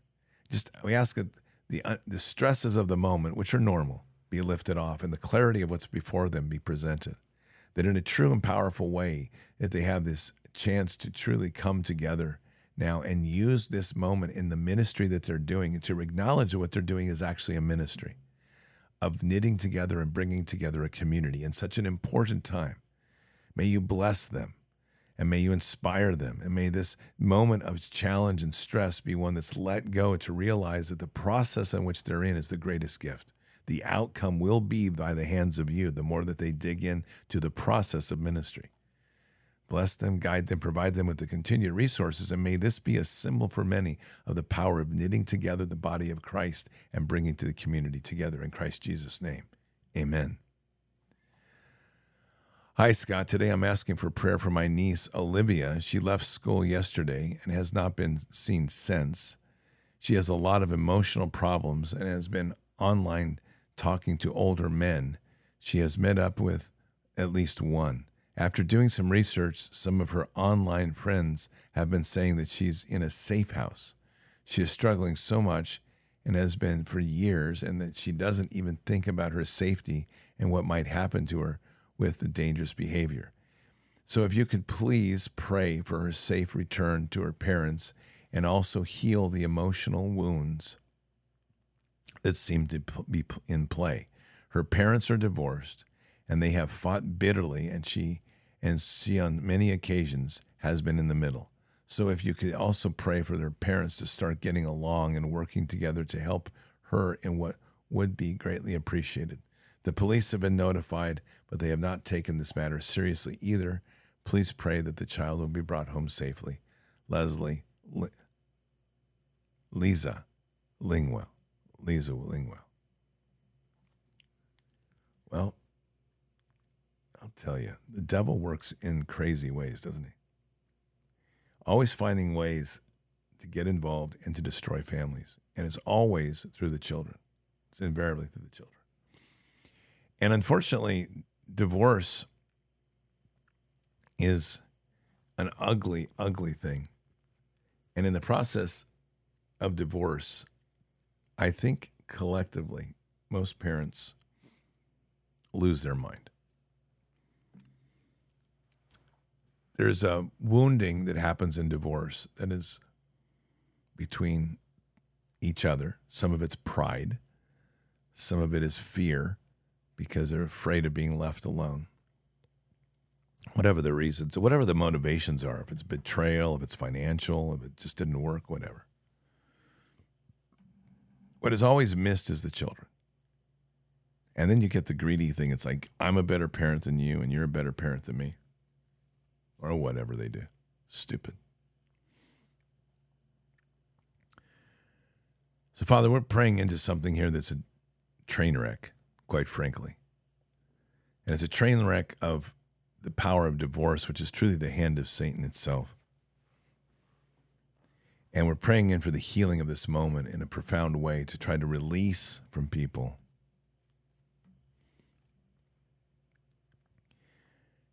focus on themselves and these two parents and start focusing on the child that is damaged. Children become the victim of the parent's stupidity and ego and arrogance and a variety of other things. And I know that those are harsh words in a moment in the morning where we're focused on mercy. So, that said, Father, we're asking for mercy in the sense of a change of heart of these two parents. This is the core of the problem. Child is running alone, wounded, trying to seek love, trying to find somebody to fill the place of a father that's now gone and a mother that's now gone in her heart, in her heart, and that's evidenced by this testimony. That the parents are no longer together, which was the rock for this child. She has nobody else to turn to, so she's turned online to find older men to fill the voiding gap that was created by this ugliness of a divorce. So, Father, we place a hedge of protection around this young child. And Jesus, we're asking that you can step in there and heal her heart break away the bonds and chains. And we pray for that and declare that, that the chains and bonds are broken away from her in a profound way. And as they're broken away, the demonic has no more influence here. The whispers of telling her what she is or isn't are gone. And Jesus, we just ask for your intervention here to heal her heart. For the parents,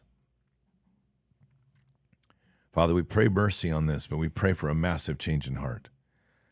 We want we're praying that the scales of their eyes will fall and that they will cease to look at each other as enemy and start to look at the victims that they've created in this ravaging of the fight that leaves their own child scarred. And may that reality settle in on their hearts and may they not turn to each other to start pointing fingers, but rather stand before the mirror and we declare this to see themselves for what they truly are and to cast away and break the bonds of selfishness that have consumed them, the spirit of self desire, of wanting to be the winner, to wanting to be in control. Those are broken. And instead, to settle in the power of the Holy Spirit to bring hum- humbleness, humility, mercy into their own lives, to set aside their disputes, whether it's material or whatever it is, and take a breath for a moment and realize that this young child is part of each of them. And may that truly settle into the hearts to humble them. And Jesus, we pray for the intervention to step in, and we declare this as a must that you step in and show yourself, reveal yourself to them in such a profound way.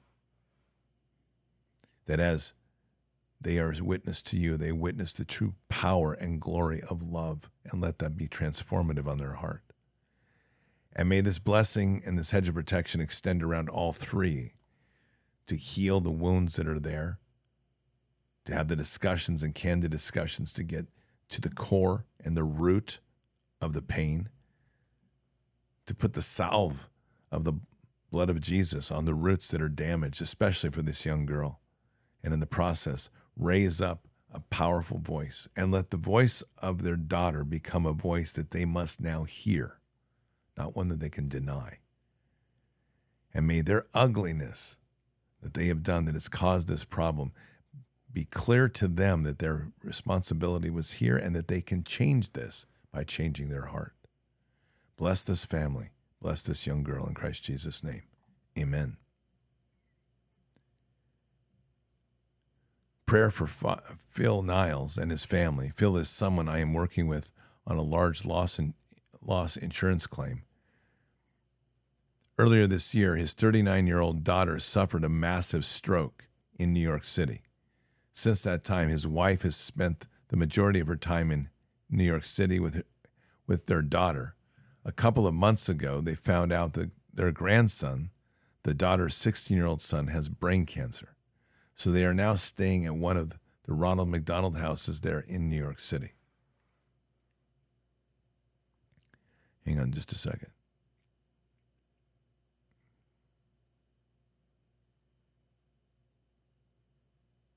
Okay. I learned about all of this and it, and it, in what started out from a work call with a representative on the other side and turned out turned into a God call. So we were both driving, we both started praying. I told him about my friend Scott, who happens to pray on Saturday mornings. And we do a little bit of that. After he and I prayed, I asked him if it was okay to share the story with Scott and allow so many awesome people who won't even he won't even know, but are his family, pray for him. And he said, "Okay, man."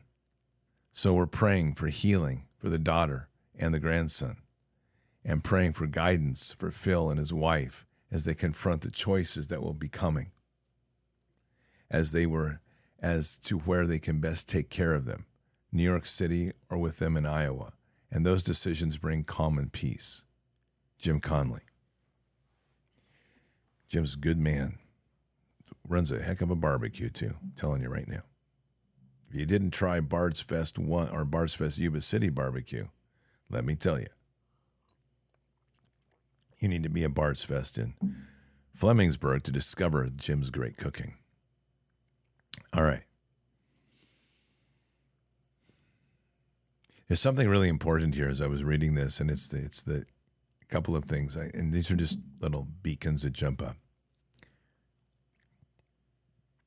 Confront the choices that will be that will be coming. The choices of, and I think that's the first question we all should ask: the choices of what? And it's when they say to have these people in New York City or have them back home so I'm struck by just the power in, in of the whole Midwest, flyover country. There's no question that's a place to come to get away from the cities, especially right now in New York. So I'm going to begin with that as a word to Phil and his wife that regardless of where things where you see things going or how fast you see things moving, it's super important that you get your daughter and your grandson out of New York City. They may like the city, they may not like the country, but this is not a time to keep them there. Things are not going to get better in those cities. And there is a real powerful sense of the Midwest West of what it represents. There's a spiritual core there in our nation that's there for a reason. And there's a healing nature to that. Father, we're lifting our hands in prayer for um, husband and a wife who now are having to work through the the difficulties of a daughter who has had a stroke and a son or a grandson that is now dealing with brain cancer. So, Father, I don't know the core and cause of this. It's irrelevant because, in terms of kingdom, we're just praying for a blessing of the Holy Spirit to flow down upon both of them. And may we use this moment truly in the, in the power and glory of healing to bring mercy into their heart, and may their eyes be opened into the glory of heaven. Father, there's a lifestyle issue here in New York City. And what is needed is to break from those bonds and to come to the root, a place where they can build roots and dig deep into the soil and truly feel the heartbeat of a world. Step away from the concrete and asphalt and step into the into the plains and the open fields of agriculture and the, heart heartbeat of America. Father, we place a hedge of protection around this family. And whatever has befallen them or the enemy is now seeking to, to exploit, we rebuke that, seal that, and we protect that with the blood of Christ. And we pray for a, a armor upon each of them the, the mother and the, the son, the daughter and grandson, to place a hedge of protection around them, but equally strengthen their armor in a mighty way.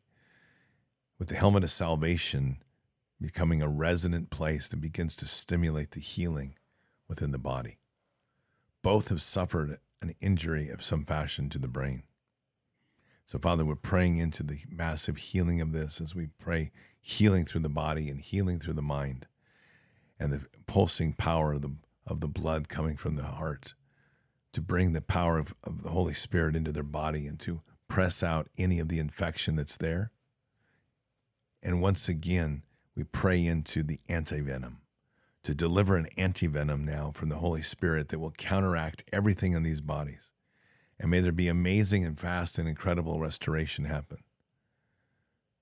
And in so doing, the miracles that can't be explained by medicine, but that can be felt by themselves, that truly put the seed of origin of where it came from. And it came from you, Father. So, Jesus, we just ask that you can wrap your arms around these two give them the inspiration to realize they have to leave New York and come to the Midwest to be close to their parents. Uproot to reroot, sever the rotten roots to build the new, deep, and fresh ones in the soil of the Midwest.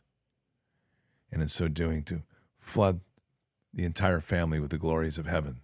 Let the resources pour down as needed and let the family be restored. And may the health of each of these be, reinvigorated. And may the blessings and glories of heaven pour upon them to really witness a miracle for themselves and for all to see, to give testimony going forward. In Christ Jesus' name, amen. Prayer request I want to walk on water with Jesus, forego all ego fears, and trust in Him alone. Gene Tess and JDB777.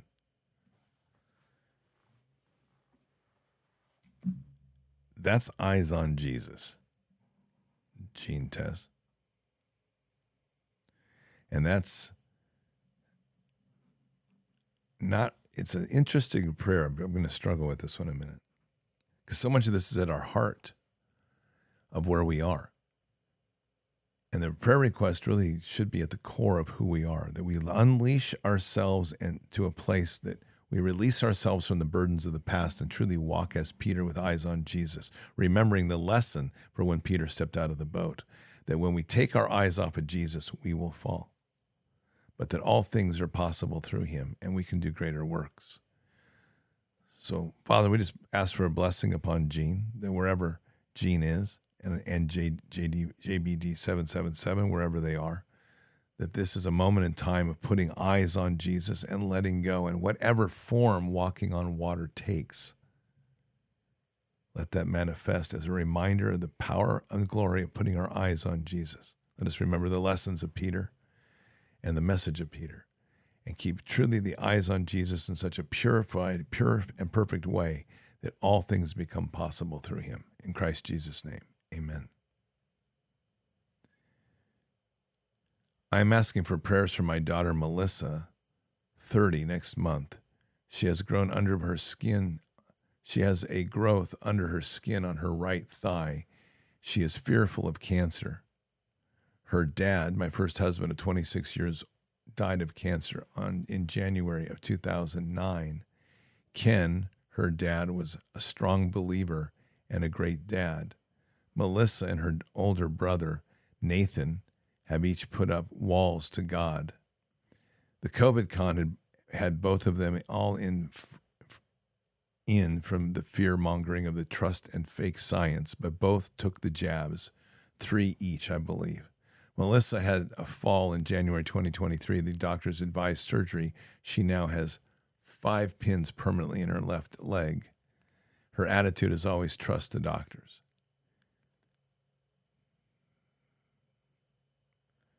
Hang on a second. Please pray against any more medical malpractice and blind trust in the medical system. Pray that this mess under her skin on her thigh would be shrunk and gone by the fifth when they do they do the ultrasound. Pray especially that Melissa and her brother Nathan would open their hearts and minds to Christ as the healer. Thank you and God bless you. Carla Brown in chat. Carla Brown. So grateful for the Bards family. Father God is amazing good to us. Powerfully truthful testimony. It speaks a great deal to Carla and her willingness to share the details that are needed. This is a difficult one. Not that we can't overcome, but I'm just speaking from my heart right now because we know that there's choices that have been made here. Choices that were not good choices, but choices nonetheless that were made. And yet there's a precedence of scarring that we have to acknowledge. Her dad, my best friend of 26 years, died of cancer in 2029. Oh, I'm, I'm sorry, that's the wrong one. No, that's it. That's it. I'm on the right one.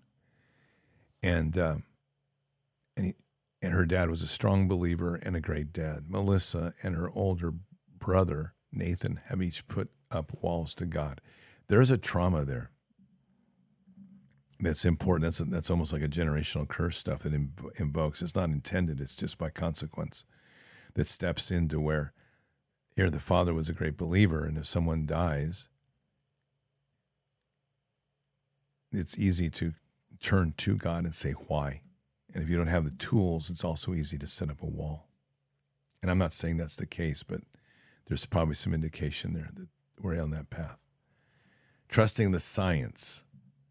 It's unfortunately a consequence of a massive brainwashing campaign in this world. And it's easy to step in when that becomes a religion in place of God Himself. So the question really is always the same is why are people leading to believe in science when they can't when they aren't believing and not believing in God? And I can give you that answer because it's not difficult. Good or bad, science promises a delivery and an outcome and does something about the problem. We don't have to agree with the process, we don't have to agree with the methods, but when you go in and you say, I'm sick, they give you a pill. When you go in and you say, I'm, I have cancer, they say, we're going to put you on a treatment. They do something. And even though the outcomes are not good, just like with COVID con, they did something. There's a, there's a pandemic, so we're going to give you a shot. And people say, oh, good, and we're going to get solved. What did the churches do? Churches did nothing. Where did you see the churches lining up and say, when you're sick, say, come to us we will heal you. Why? Because healing in the church is no longer existent, literally. And this is created. They didn't have to advertise for pharmakeia. They just needed to take healing out of the church, was which is Ezekiel 34. How the, the shepherds shall be judged. One of the first things on that list is they're being judged, the spiritual shepherds, on whether they're delivering healing and, and, and fixing the broken. And our churches don't do that. So unfortunately, we leave a mass of people subject to the religion of science that promises salvation in through their bodies through the processes of modern medicine, which is all rooted in pharmakeia. Pretty sad statement, honestly. So let's change it. There. God, we're coming to you today for prayers for Carla Brown's daughter, Melissa, and I'm we're going to include her brother Nathan. And there's a lot of pieces to this as we were just talking through. You've heard our hearts of where we are with this. Not sure that we're right on everything, but there's a lot of deep insight into the nature of things and the failure of the church, which has taken healing out of its normal process and left the door open for pharmakeia to step in and to offer miracles through the hands of men. Father, we're praying for a miracle today. And in the process of the miracle, a true salvation. Each person has their free will, and they've exercised it here in free will in taking the shot. And not once, twice, but three times. Unfortunately, that decision and that free will are being used and manipulated without the balancing of the perspective of where true healing comes from, having never experienced it, heard about it, even having knowledge of it would be my guess. And even with a father that, that they may have known who is a true believer, the next step of taking that to where they could witness those miracles in a day when science is offering miracles is probably not as common or was as native to them as one might like to know, like to believe. And that's no fault of anybody. So, Father, in this moment in time, when we come to you, pray before you, bring these two young adults before you.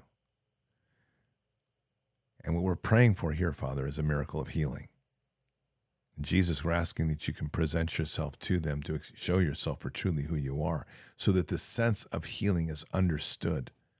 They can always choose. But we also know in our hearts that when we're faced with the real truth, there isn't much choice left. It's a very defiant and deviant heart that seeks to walk away from you, Jesus, once they understand the magnitude and glory of who you are. So, Father, we are praying for that, ex- that presence, the overwhelming power of the Holy Spirit to flood down upon them, and a sealing around them, protection of a, of a hedge of protection built with the blood, and a casting out of the demons and the root of evil that are continuing to whisper the wrong ways or take influence over a weakened body.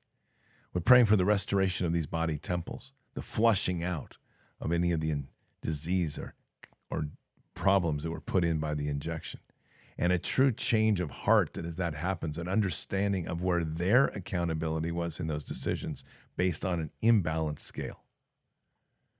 And so, Jesus, that's again where we ask and pray that you'll step in. With the authorities declared upon us, we pray healing and declare healing over both of these, both of these young people and in so doing to raise them up and to flush out those sicknesses and to inspire within them the eyes to seek out and learn about Jesus. And Jesus, we ask that with your presence there, you can make yourself revealed, to touch them, to guide them, to open their eyes, the magnitude and glory of love and mercy in heaven. And let that fill their hearts so completely that that's they understand it in a way that can only happen with your presence and something that will stay with them forever. Guide them in these times, raise them up, heal them, and we declare these things in Christ Jesus' name. Amen. Give me just a minute, Patriots. I got to do a quick um, text, and I'm going to play a little bit of music, and I'll be back in about one minute. Oh, I wanna feel something. I just wanna breathe again. Dive into the deepest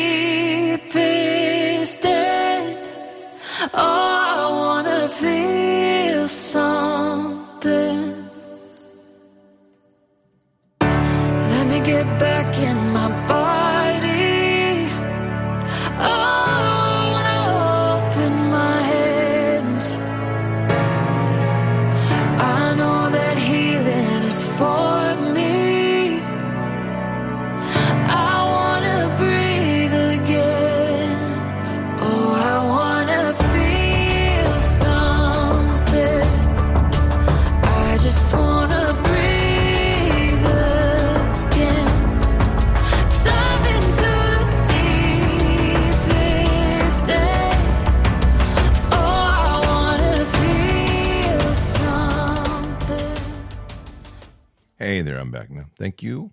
Just had to do that real quick. All right, continuing forward.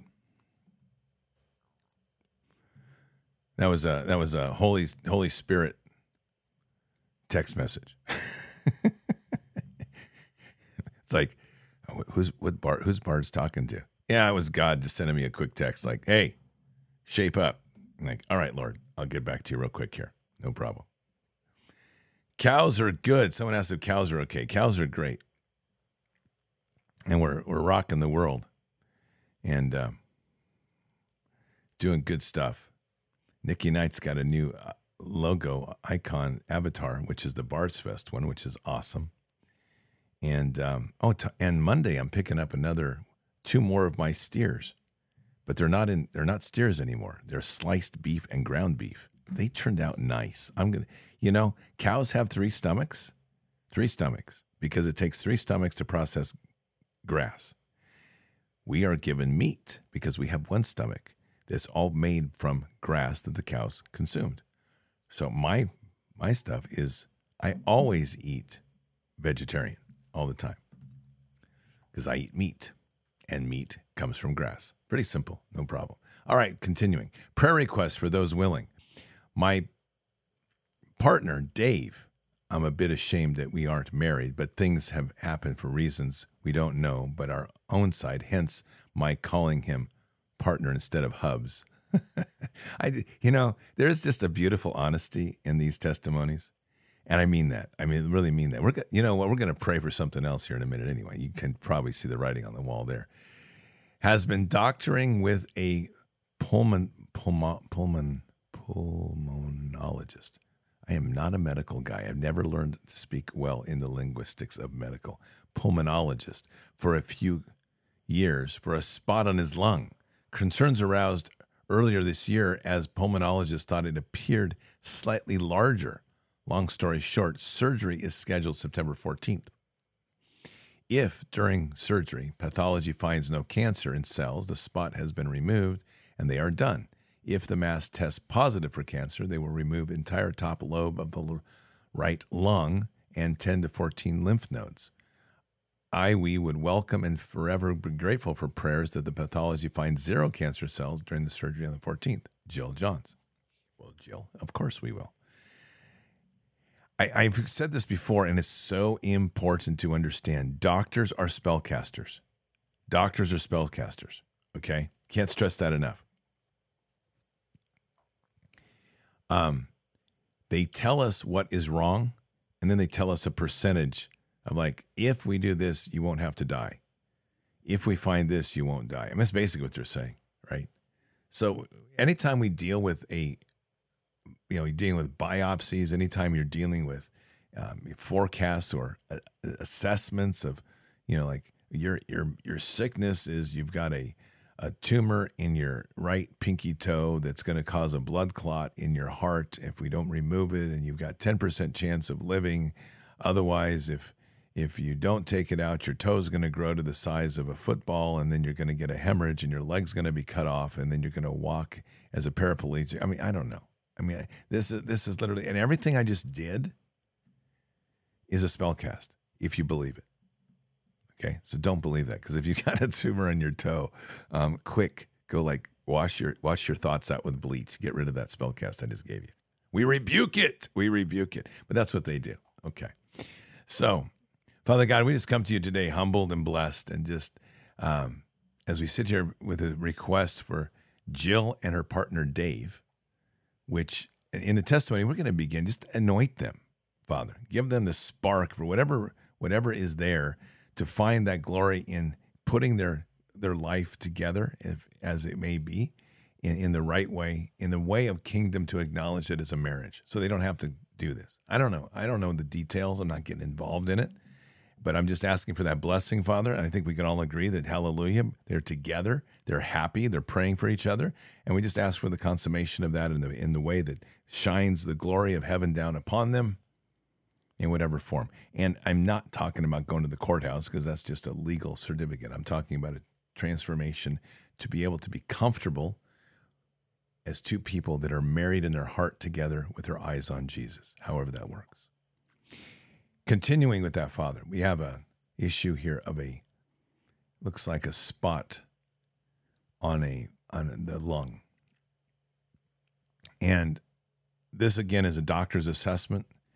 And so we're going to begin just by praying for complete and total healing of Dave. Just Holy Spirit flow through, flush out any of that infection, transform that lung into a perfect lung. And, we, and we're not going to settle for a biopsy. We just want to see that completely gone. There's nothing there. And Father, any of the spell casting that's been wrapped around the words of the doctor, we break those chains. And unfortunately, these are one of these stealth things that hits us. This settles into our brain and starts to agitate, and that fuels the demonic infection within the body. So we're breaking those chains, we're casting that out, and we're we're breaking the chains of any of the demonic that has found its way to piggyback in on the spell cast, wrapping a hedge of protection around Jill and Dave, and sealing that with the blood as we raise up our hands and we say, Amen. And now let the Holy Spirit flow down through all of Jill and Dave, in particular, fill Dave fully and bring that antidote, that anti venom into the body, the Holy Spirit anti venom to flood through and to cleanse out any of the infection that's there. And Jesus, we just ask that you can just make yourself present with both of them, to just show your face, to give them both the power and glory of, of your presence, to take a seat at the table and share that let them share your experience with you in such a powerful and transformative way to build that root, that common root deep into the love of you in a more mighty way and to feel the power of healing flow through that and restoration to literally to rescue this moment to heal and to restore them both into the glory of kingdom in Christ Jesus name. Amen. Hi Bards family. Urgent prayer request. My daughter is going into labor right now asking for smooth birth and healthy baby girl our sweet little Caroline thank you all Laura Lori Ship well, Lori, I- we don't. If I don't, if this is right now, Amen. If it's already happened, well, then we'll bless the child. So, Father, I don't know where we are with this birth. You know. I don't know if this was prayer request was tonight or today or last night, but whatever it is, we just pray that this this birth of this new healthy baby girl will just be flawless and she'll be blessed, and that the mother will just be will go through a painless birth and just pa bring this child into the earth, into the world. And then in a time when we need truly the blessings of new children in our world, may you bless this family and bless the love that they will shed upon this young baby. And may this young child now raise up with the love of Christ solely deeply within her heart. To feel that love from the very beginning, as we're reminded of children as the power of creation and the delivery of innocence in this world. May that be protected and may she be protected.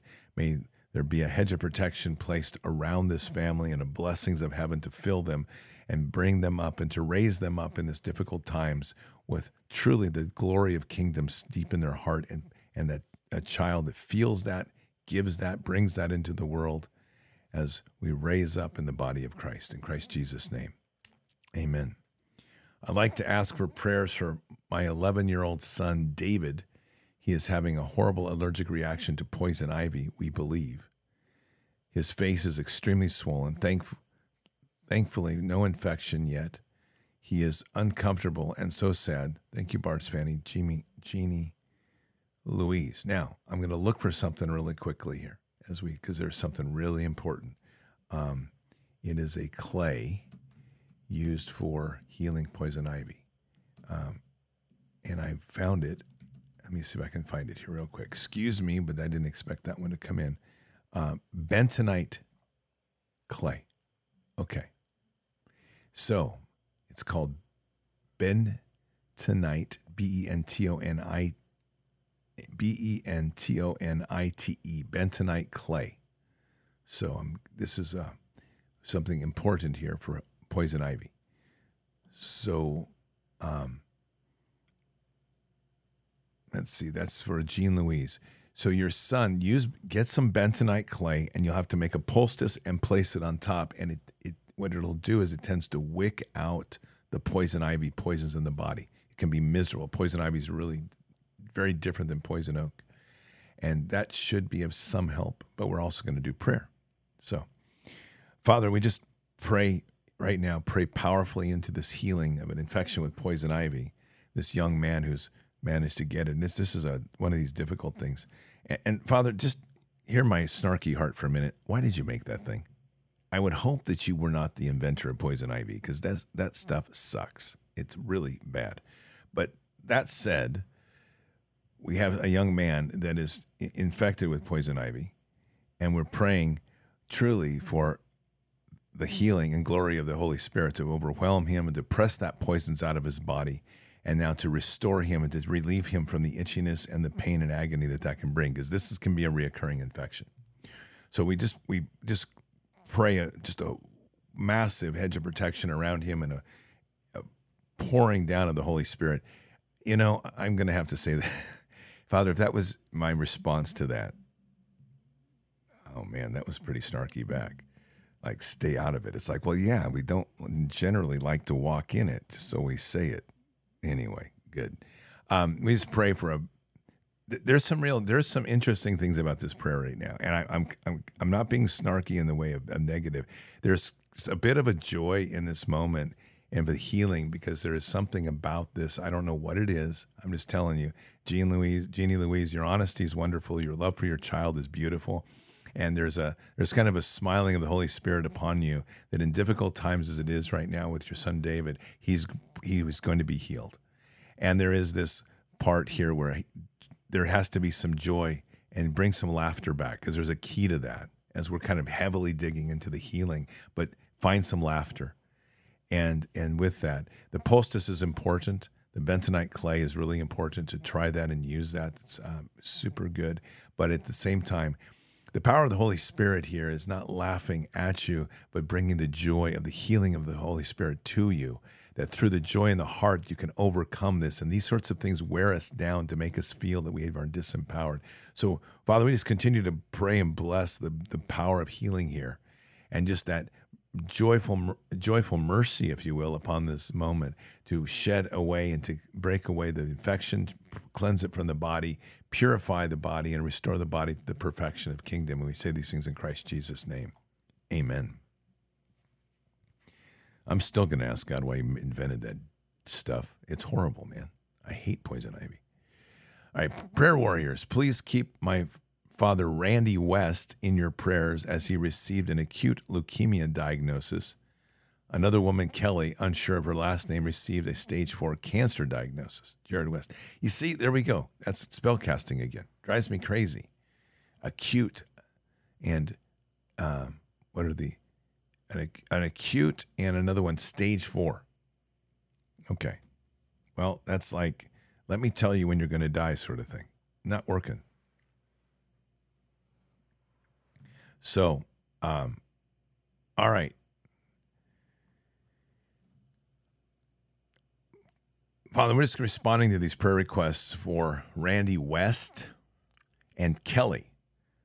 And this is a case here where we have an infection going on, which is likely parasitic in some form or another. And so, that's the first thing I'm always going to say is that the, there needs to be a, an investigation in each of you to look at the solutions that are outside of the medical temples.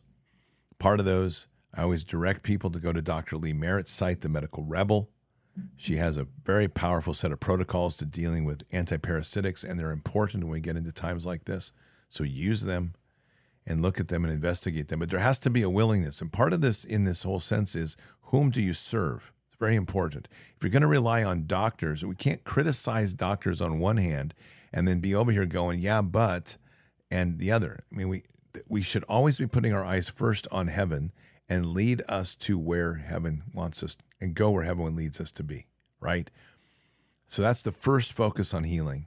Second is in this place of like diagnosis of leukemia and, and stage four cancer, our institutions make a ton of money off of trying to kill these parasites with lethal doses of things that kill the body.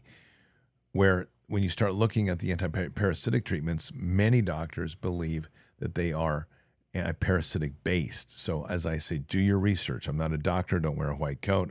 Don't play one on TV. Never will. Never want to. But the idea is truly that healing begins with our knowledge that we gain and led by our Father. The other thing is to these spell castings, when they tell you acute or stage four, they're telling you when you're going to die or how much time you're going to die. A father is the only one that can dictate that, not them, but that's how they get into us and that's how they wire us to believe in their spell casting. So, Father, we just pray a hedge of protection around Randy West and Kelly in a powerful way, and we break the chains of the spell casting, sever them, cast them out, and rebuke them completely as we seal this hedge of protection with the blood of Christ. Any demonic that's attempting to influence either one of them now is rebuked and bound, but to speak the words forever and ever Christ Jesus is Lord. And Father, we just pray for a pouring down of the Holy Spirit to flood each one of them, completely fill their bodies, overwhelm them with the joy and glory of heaven, and to start and press out any of the infection which seeks to draw them down. Furthermore, Father, we just ask for eyes to see and ears to hear, to be inspired to pursue alternative treatments, to hear your voice as you lead them to the places of seeking treatments that will truly heal their body. Bless them and guide them in Christ Jesus' name. Amen. I would like to ask for prayer for all those who are dealing with sickness, for the ones holding things down while the other is unwell. Prayer for the single moms who are working to make ends meet. Prayers for the teachers trying to fight against the tyrannical system. Prayers for the parents having faith and homeschooling their children. Prayers for those in Lahaina and the children who are missing. Lord, give us eye to see, eyes to see where they are and to bring them safely home. Prayers for the people displaced and affected by Hurricane Idalia. And lastly, Lord, I ask a prayer over the remnant, most of all Scott, who courageously leads us through podcasts, imparting wisdom and information to many worldwide. We are blessed to have you, to have you, Scott, to bring us all together and bring so many closer to their walk with Christ. So I ask, Lord, that you hear these prayers in Christ Jesus' name. I'm Amen, Nikki. Well, that's very humbling. Thank you. Um, a little unexpected. I'm not the best at receiving these sorts of things. Just got to tell you honestly, not. But thank you. I'm very humbled.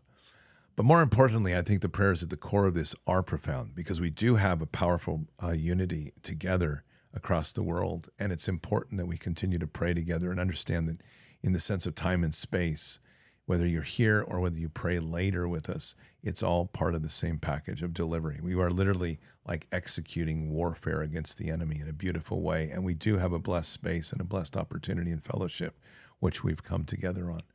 So thank you, Nikki, for the prayer. Father God, we just pray for the many that were listed in this prayer, from the moms to the teachers to the parents uh, to the homeschoolers, for those displaced by storms, to those suffering through the losses in Lahaina. Just, Father, it's just a real prayer for the heart of healing. There's, there's the physical and material healing, and yet there's the healings of the heart. And the healings of the heart give us courage. And so, with that, we're praying that the hearts and the wounds within the heart are healed. And then, with that, there's a rising up of courage because one that is healed becomes an advocate to do more of that. One that is broken, as set free, now wants to set others free. And so let that blessing flow upon all those in this prayer that are mentioned, that as they themselves have stood up and courageously, as they themselves fight against the system, as they themselves struggle to overcome impossible odds, let that be manifold seven times in their life greater as they seek to share that into the world and help others to be set free and given strength. In Christ Jesus' name, amen. Please pray for Florida most post Hurricane Idalia, specifically the counties of Taylor, Madison, Hamilton, Suwannee, Dixie, Lafayette, and Columbia. These are all rural counties and may be slow to receive state and federal service or aid. Not maybe, will be guaranteed. Search and rescue efforts have not resulted in any hurricane resulted deaths as of today, Friday 9 11, but the physical damage is, is significant. I spoke with an emergency operations center employee today, and she praised God that no lives were lost, and we rejoiced together, then prayed for speedy resources to arrive. I told her we had prayed before in the storm and afterwards, and she wanted me to share how much that meant to her and her community. Please pray for the spirits to be lifted in hope and encouragement that they will survive this event and come out stronger. Thank you, Bards family. The Little Red Rocking Chair which is also, as I said earlier, it's her brother's birthday today. And we've prayed for him, and he's doing much better, which is awesome in itself. Okay. Father, we, this is really truly at the core of the whole day's prayer session, which is mercy and the, the, the restoration of our hope and trust in you. And to transform the bad in the, into the vision, vision of kingdom, which is always this blessed place of you loving and giving us mercy. Hope is in these times like this, there can be a fading of hope because eyes often deviate from you. Even if eyes are on you, it seems like the world is overwhelming and there's so many things against you that it seems like you can't start again when you can. And there's a lot of brokenness in our system. It's an impossible thing to imagine, Father, how we have a military that can literally take down an entire nation and mobilize the resources to rebuild a nation, and we can't do anything for our own citizens. And for that, we do and will declare and ask that all of those involved in that misdeed of, of operational support and protection as leaders of this nation, that they be brought to the courts of heaven to be judged. That has to happen. And we turn that to you, Father, for that process. However, in this moment in time, we pray most importantly for those that are suffering this consequence of the hurricane, which is not easy. And so may that hope not leave their hearts. Jesus, this is a place where we just ask that you can walk amongst the people and just make yourself known in the many ways that you can. To remind people of the true glory of heaven, that the things that we lose have nothing to do with the true sense of purpose in which we are here. And as difficult as it is when we lose things, to remind ourselves that we're not of this world, but we're here as part of this world for us to grow, for us to mature within Father, for other for Father to grow within us, and equally for us to experience a physical life that we will never have again. For what we do in in our life echoes into eternity. So let this be a moment, as we have prayed earlier, that Florida coming together. Stop looking for the emergency management folks or, or, above that to bring the resources needed, but let Florida have the heart to open and to come together, to work together to rebuild these communities. Let us start with the rebuilding of our nation to the rebuilding of the damaged, and let us work together and share that. See the mobilization of resources, which we have plenty of, to help restore a community rather than waiting for a government to do it for us. Let this be a transformative moment that Florida can lead in this time and awaken the world to the real sense and purpose of who we are. Bless these families, bless them all that are during this time. Provide them with the resources they can, and may this community now awaken as a whole. In Christ Jesus' name, amen. Hello, Scott. Hope you are doing well. This request is for my mother who is dealing with some serious, debilitating health issues. Her name is Sandy, and she's 58 years old. She had three feet she had three feet of her colon removed a year ago in an emergency surgery due to ulcerative colitis. She is now bedridden due to an issue that is, is rather graphic. She ultimately cannot stand or sit for more than a few minutes. She has essentially lost the ability to control muscles and to hold her bowels, and the doctors have not been much help. Ugh. She needs a surgery to hopefully correct the issue, but was told she would end up with a colostomy, colostomy bag if the surgery fails. I'm in tears even typing this and have been praying for her daily. She needs some serious prayer and healing through Jesus, and I know there is no better group to do that than Bards Nation. God bless you, Scott. I love all. That's from Brian Heathcote. I hope you heard that last part. I mean, really heard it, not just like, oh, that was nice words. I mean, when I, when I read those last words, there is no better group than Bards Nation. It just brings me to tears in a beautiful way. You realize the trust that people place upon us with each of these prayers, the vulnerability that that means when we put them out into the world. And for that, I say thank you because we could not do this if we weren't all this in this together to walk within the body of Christ and truly pursue the greater love and Father and the greater authorities that we were given. Father, we come to you just very, very humbled right now. And as a reminder of the duty and the responsibility, but also the authorities that we've been able to work with you on to bring truly the miracles into this world. Father, the authorities given to us by Jesus, confirmed as well and given to us by you. We want we are going to declare healing miraculous and incredible healing for Sandy. This is a very difficult time. Uh, again, doctors have provided solutions, even though the solutions are often wrong. But we're led into this trap because churches fail to do the healing. The spiritual shepherds fail to lead the healing of the people and the broken. So, Father, we begin today just by casting out in each one of us that's listening to this prayer and in part of this prayer, casting out of our minds any hesitation, doubt, or what is possible. For you are the maker of all things, and through you all things are possible. And we declare that in the glory of our Savior Jesus. So, Father, as we present ourselves before you, we are asking for a true miracle here, a miracle of restoration. To rescue this person from where they are, bedridden and unable to function anymore to now heal them with the glory and the love of the Holy Spirit, to flood down the power of the Holy Spirit upon Sandy. We place a hedge of protection around her and f- as well a, a, a, a framework of strength. And what we need now, Father, is just a powerful blessing of restoration within her body.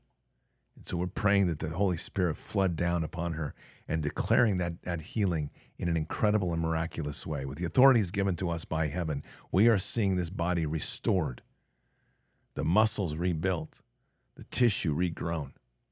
What doctors have told her or done we rebuke that and we break those chains and we break any of the chains of doubt or misbelief that somehow this is impossible or that somehow this is not going to happen or that you can no longer be any other way. Those are spell castings. And we cast those spell casts out to hear the words, I can, I will, and I will overcome. And let those words resonate deeply within Sandy and equally within Brian. Father, this is a this is a moment now we pray in for miracles of healing. As we raise our hands and we pray into this glorious moment, we feel the power of the Holy Spirit flow through us and flow into Sandy. And as that power of the Holy Spirit flows into Sandy, it's a re, it's a confirmation of strength, of hope, of light, of being able to step now up and have the confidence. This is literally that moment in time. Pick up your crate, walk. Pick up your crate and walk. Jesus, we're asking you to bless us with these words that through you we command Sandy to you are healed. Pick up your crate and walk. It's not about the story of what was. Break those chains from the past. Step into what is and what God has before you. These are easy words often to say, but we're going to go greater than words because we're going to the root, the deep root within the power of the Holy Spirit to flush out the doubt, to flush out the hesitation, to rip away the programming the, spell casting that's telling you you can't and you are stuck. You are not. For Father can do anything, and we are proclaiming healing upon you through the power of the Holy Spirit and the blessings of heaven as Jesus himself walks with us in the declarations we are making. And why do we know that? Because he told us, if whatever you ask, it shall be given if you're given in my name. So, Jesus, we are speaking this to the Father in your name we declare healing, miraculous, powerful healing within Sandy. Feel the power of the Holy Spirit flow through us. Oh my goodness, I'm feeling the tingling all over. This is incredible. Feel the power of the Holy Spirit flow into this. And Sandy, you will be healed. Pick up your crate and walk. In Christ Jesus' name, amen.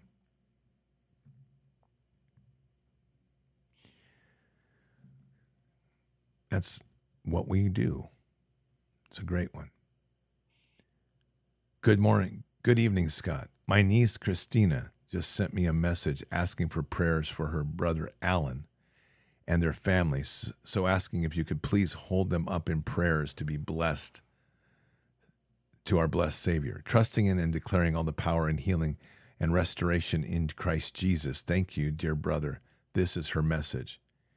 Hey, if you could pray for my family, my brother Alan, hang on just a second. My brother Alan was in a terrible motorcycle accident Sunday, the 27th. He hit a moose, ran off the road, and hit a tree so hard he uprooted the entire tree, then flew another 40 feet. He was over.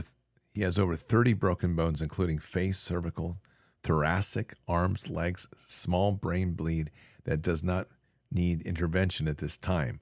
We're waiting for more imaging to be done tonight to look uh, for any other injuries. He was ex- extubated yesterday and is breathing on his own well. He's stable, but this but this will be a really long road to recovery. I'm staying with him tonight as he is still very confused, TBI, can't communicate well, and in and out of consciousness.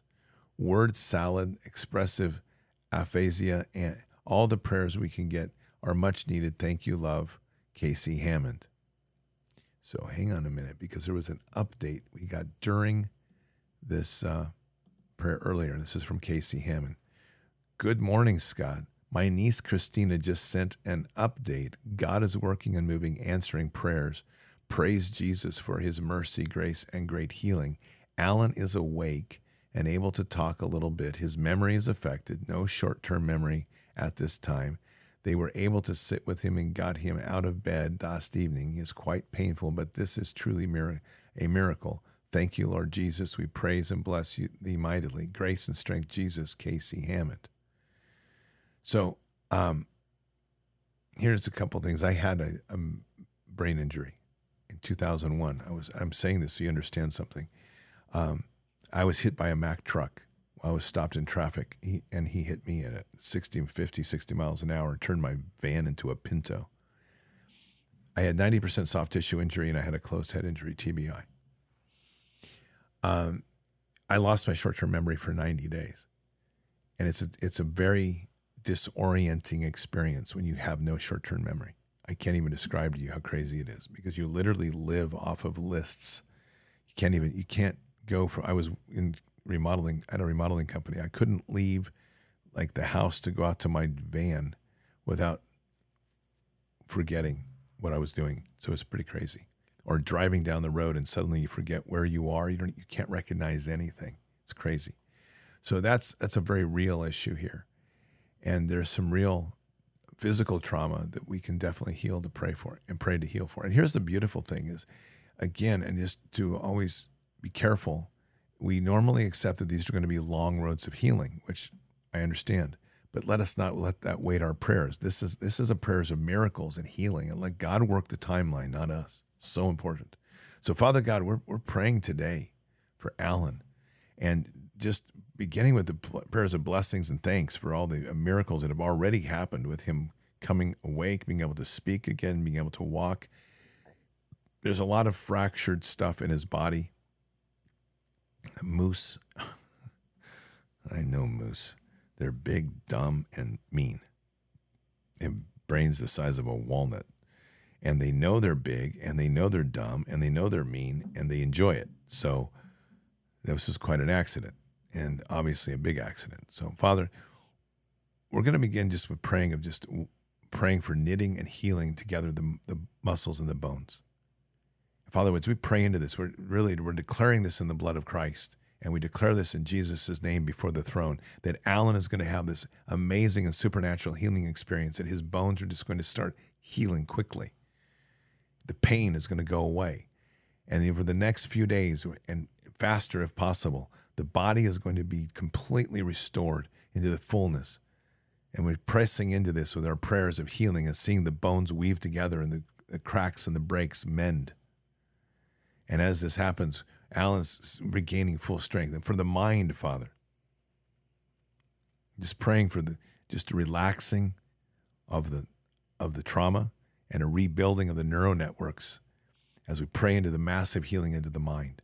And as that's happening now, Father, we're seeing the reduction of swelling and that moment which the body does so well to remove the trauma from memory, but it gets buried.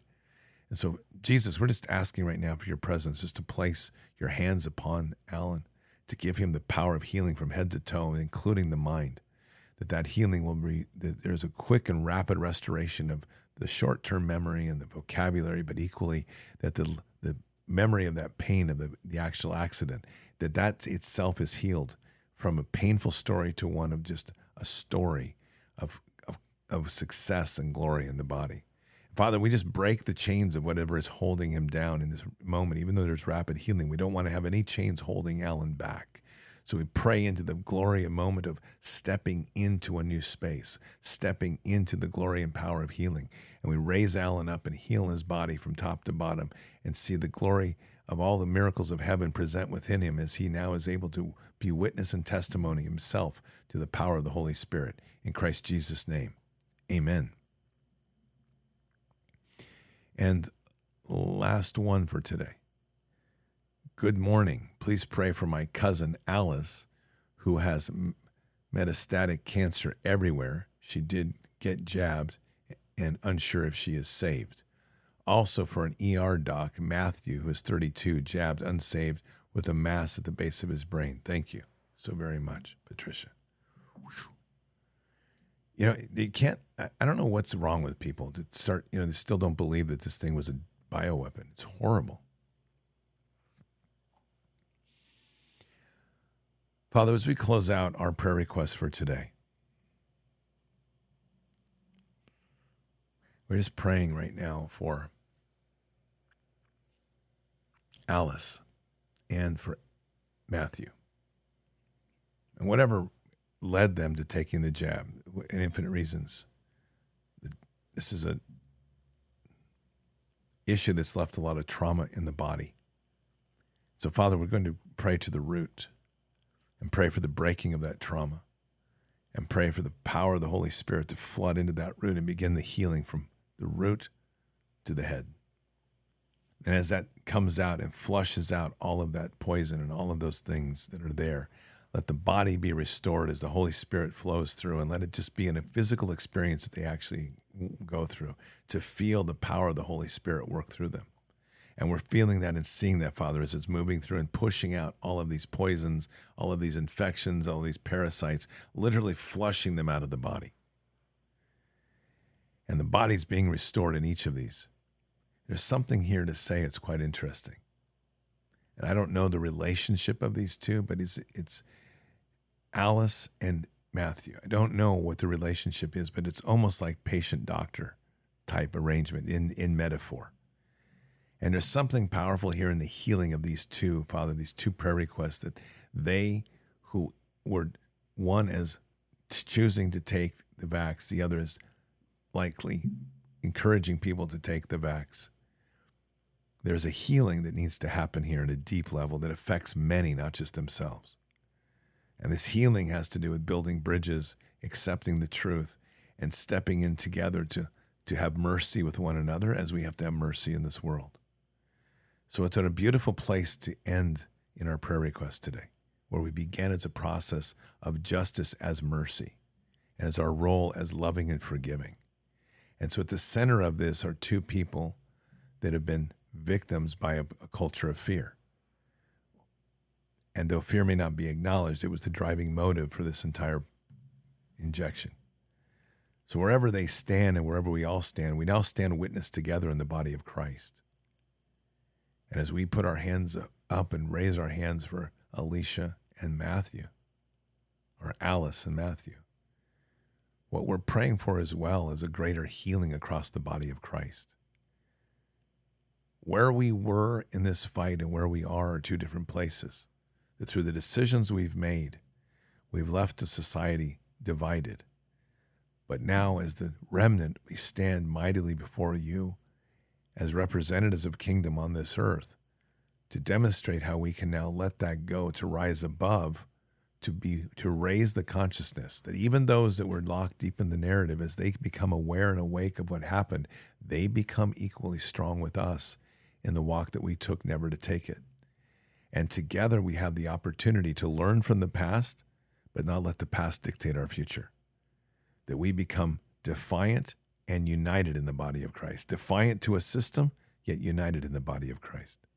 That we have the ability now to turn our eyes away from the institutions of promise and, and, horrors to the glory of heaven and the, and the moral law of God. So, Father, this is a symbolic moment and a symbolic prayer, both for both for the healing of and, and Matthew, which we declare in, in the name of Jesus, and in Jesus' name we declare that healing rapidly and immediately. But equally, Father, as a bridge to praying and, and declaring healing over a nation and over a world, a world that took a, a very dark path, that walked away from you, and is still trying to find its way back, wandering in a desert, so to speak without having any direction or leadership. So, Father, our hands are raised now for the world, for all of those that were subject to the vax, all of those that were subject to the bad decisions, all of those that have been victimized by storms or, the, or victimized in the many different forms. We pray for a world that continues to turn its eyes away from the most critical issues, the preciousness of children. And as we pray that mercy, that prayer of mercy across this world, may that prayer of mercy be so profound, so deep, and the love be so profound that each one experiences that the weeping begins, the healing begins, and the ferocity of the righteousness stands.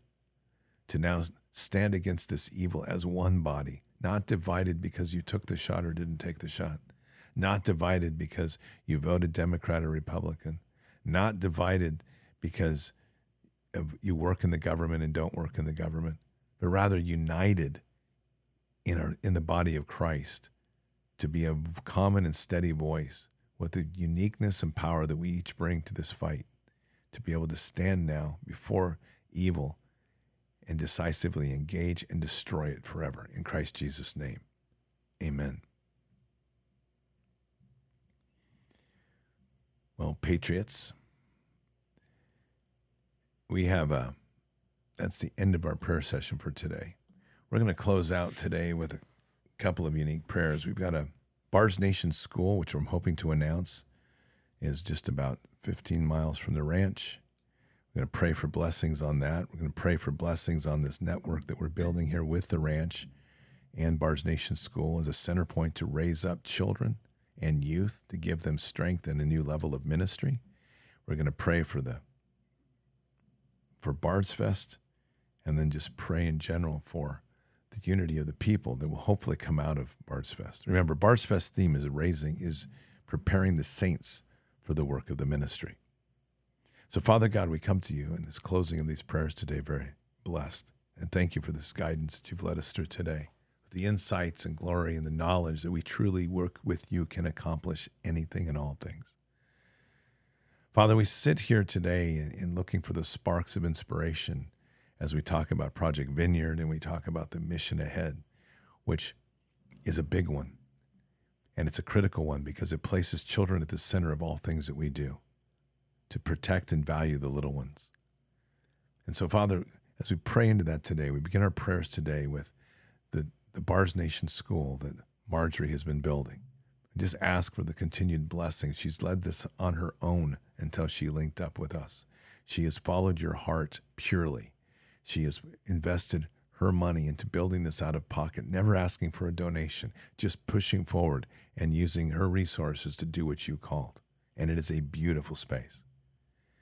And so, Father, not only has it been blessed, we just continue to pray into the success of this, the, the, to provide Marjorie with the continued resources and blessings that she needs, to continue to lift up her workers that are there and even listen to Bards Nation, that are powerful and great people, to bless her gardens that will that provide some of the food for the children that come, to inspire the next steps of bringing people together in a community and the children that we have talked about and to move that forward with making this a blessed space to, to rescue, to heal, and restore.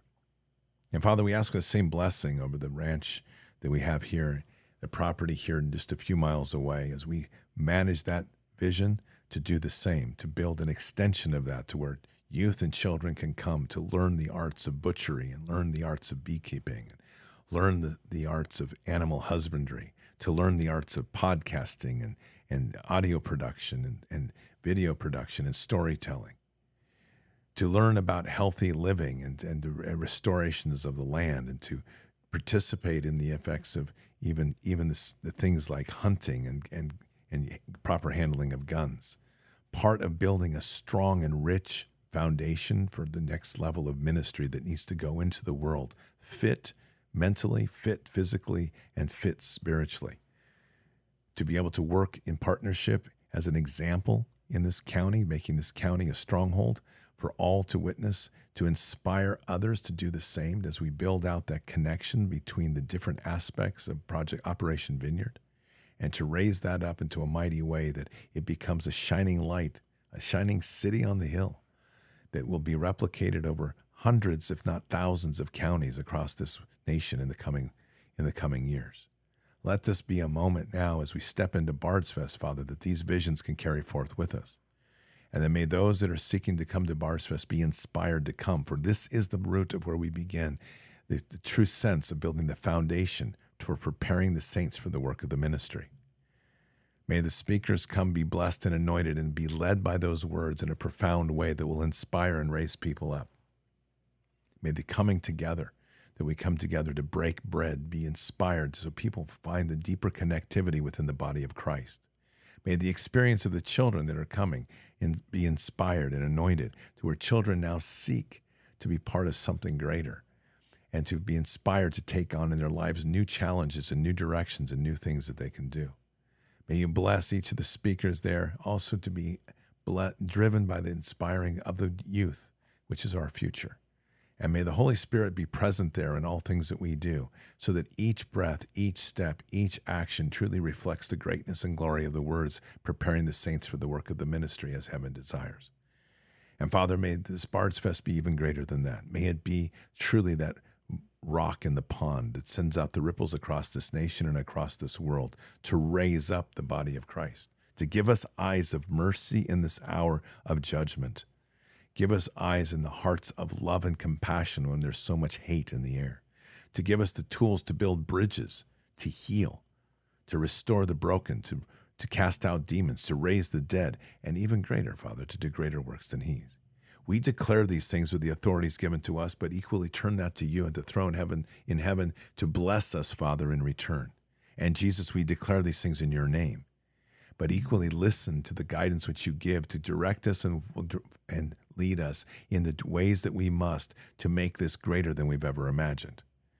May each person that participates in this receive an anointing and the call in their heart to become greater in their ministries in their local communities. And may each one leave Bard's Fest as they're drawn to Bard's Fest with the inspiration to build out the greater ministries in their lives. Guide us, Father, and bless us. And may these events and these things, these projects we're working on rapidly fill, proceed, and raise up with the resources needed to inspire and to move forward as the world begins to shake and as the kingdom is rebuilt out of the tumbling walls of Babylon. In Christ Jesus' name, amen. Well, Patriots, another great prayer Saturday. Thank you very much. It was awesome. Hope you all have a wonderful Saturday. Three good hours of prayer. That's awesome.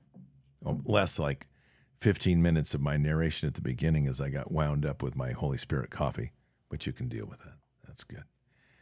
All right, Patriots, thank you very much. And, you know, there is another, why do I always do this? I'm going to do it again. But we have another Bards Fest that we need to pray on, and we need to do this before we go. It's super important because we've got stupid rising up in the world, and I don't want to see it. So, just so you know, we are planning a very significant team to go to Chile. And as it as it's going right now, the team is is planned. We'll see if it continues, but it's to be myself, and this will be in December. It'll be myself, Doc Pete Chambers, Sergeant Major Joe Vega, Brad Cummings, and I'm hoping to get Pastor Dave Bryan with us as well. Okay, this is the th- team that where it's like all star team going to Chile to set up an anointed space there in Chile to set up a, a kingdom safe haven for, for children. And so we need the blessings for Mila, who is leading that effort. We need the blessings for the team, and we need the blessings to, to allow this to happen as we move forward into December. And I want to start now because it's going to be a big part of Bards Fest and the preparation of the saints for the work of the ministry as we then take that preparation and put it into action into Chile to anchor ourselves in the southernmost part of where child sex trafficking begins and where some of the darkest demonic exists on the face of the earth. Not exaggerating. So, Father God, we're just asking in these closing moments of prayer is to join us all in prayer and all in, and to raise us up. And Father, for this team that's being assembled to go to Chile, to bless each and every one, to place a hedge of protection around each and every one, and to Father, to raise them up as the mighty warriors stepping into this battle, truly as a battle of Goliath versus David. We know the darkness that sits in this space of the world, ancient evil that has sacrificed thousands of children in this space down near here to, to bleed the children out for the powers of, for power and authority over this world. And so, Father, we're assembling a team to literally go in and to engage that, to establish a powerful home base, a, kingdom sanctuary for the kid children, and a place for worship. So, Father, we're asking for the clarity of mission as we move forward, the exact tasks that each one of us needs to do. We're equally praying for the blessings of heaven to provide the resources and means to arrive there, to go there, and to set this up, and to purchase the properties that are needed there. And Father, these are very important points because each part of these steps are given to kingdom. This is land that we're returning to to your holding. And may you bless Mila for all the work that she's doing to raise her up and to continue to stand mightily against this evil as the preparations are made.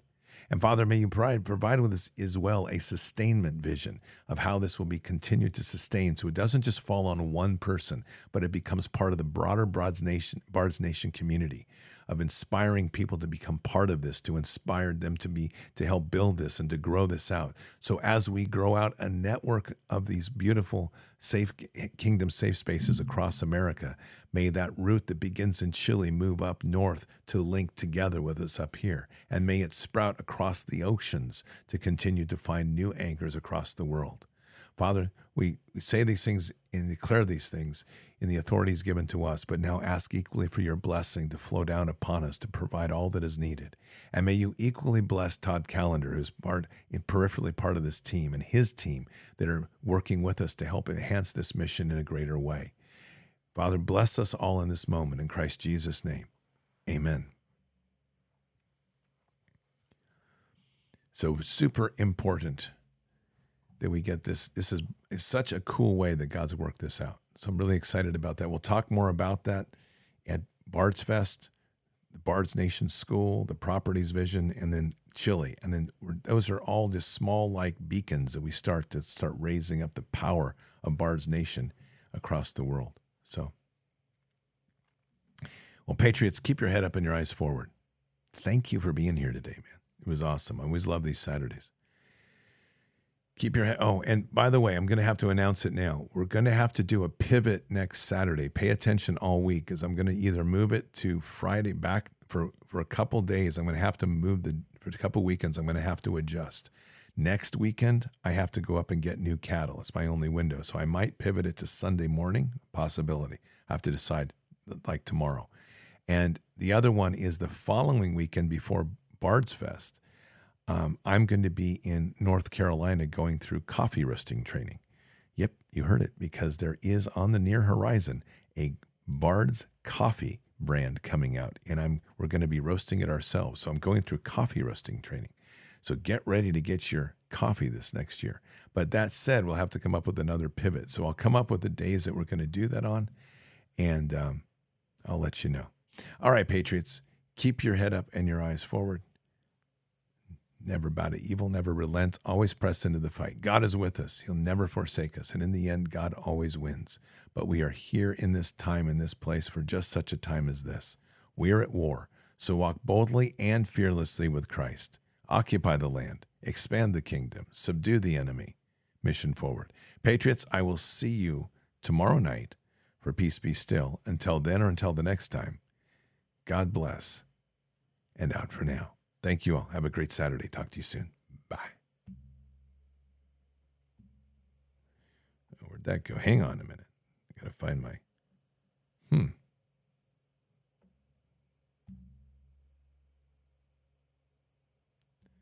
Oh, it might help if I turn the volume up on this thing to end it. There we go. We shall pay any price, bear any burden meet any hardship, support any friend, oppose any foe to assure the survival and the success of liberty.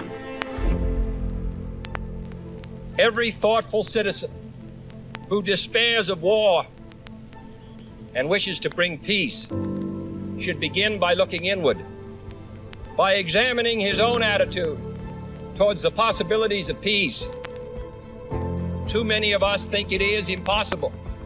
Too many think it is unreal. But that is a dangerous, defeatist belief.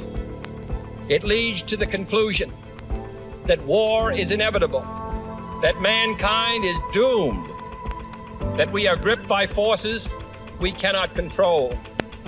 We need not accept that view. Our problems are man made, therefore, they can be solved by man and man can be as big as he wants.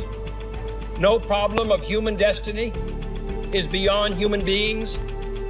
Man's reason and spirit have often solved the seemingly unsolvable, and we believe they can do it again. Surely the opening vistas of space promise high costs and hardships, as well as high reward. So it is not surprising that some would have us stay where we are a little longer, to rest, to wait. But this city of Houston, this state of Texas, this country of the United States was not built by those who waited and rested and wished to look behind them. This country was conquered by those who move forward, and so will space. We choose to go to the moon in this decade and do the other thing, not because they are easy, but because they are hard. Because that challenge is one that we're willing to accept. The energy, the faith, the devotion which we bring to this endeavor will light our country and all who serve it. And so, my fellow Americans, ask not what your country can do for you, ask what you can do for your country.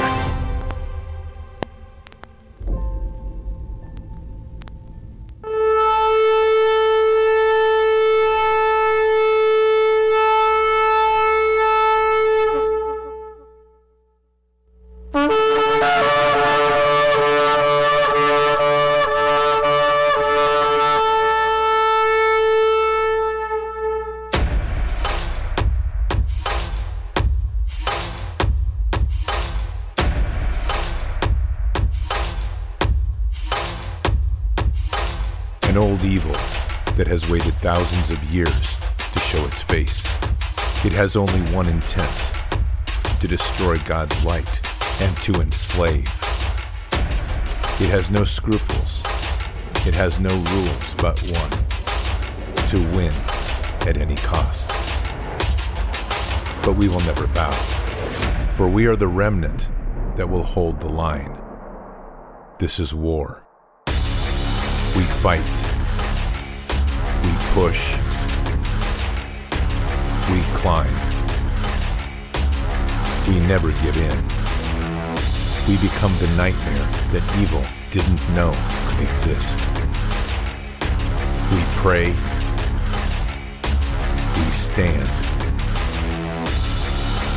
We live by the words, In God we trust. We fear nothing. We are the light that can never be extinguished. We are patriots. We are the digital army that will help deliver God's wrath.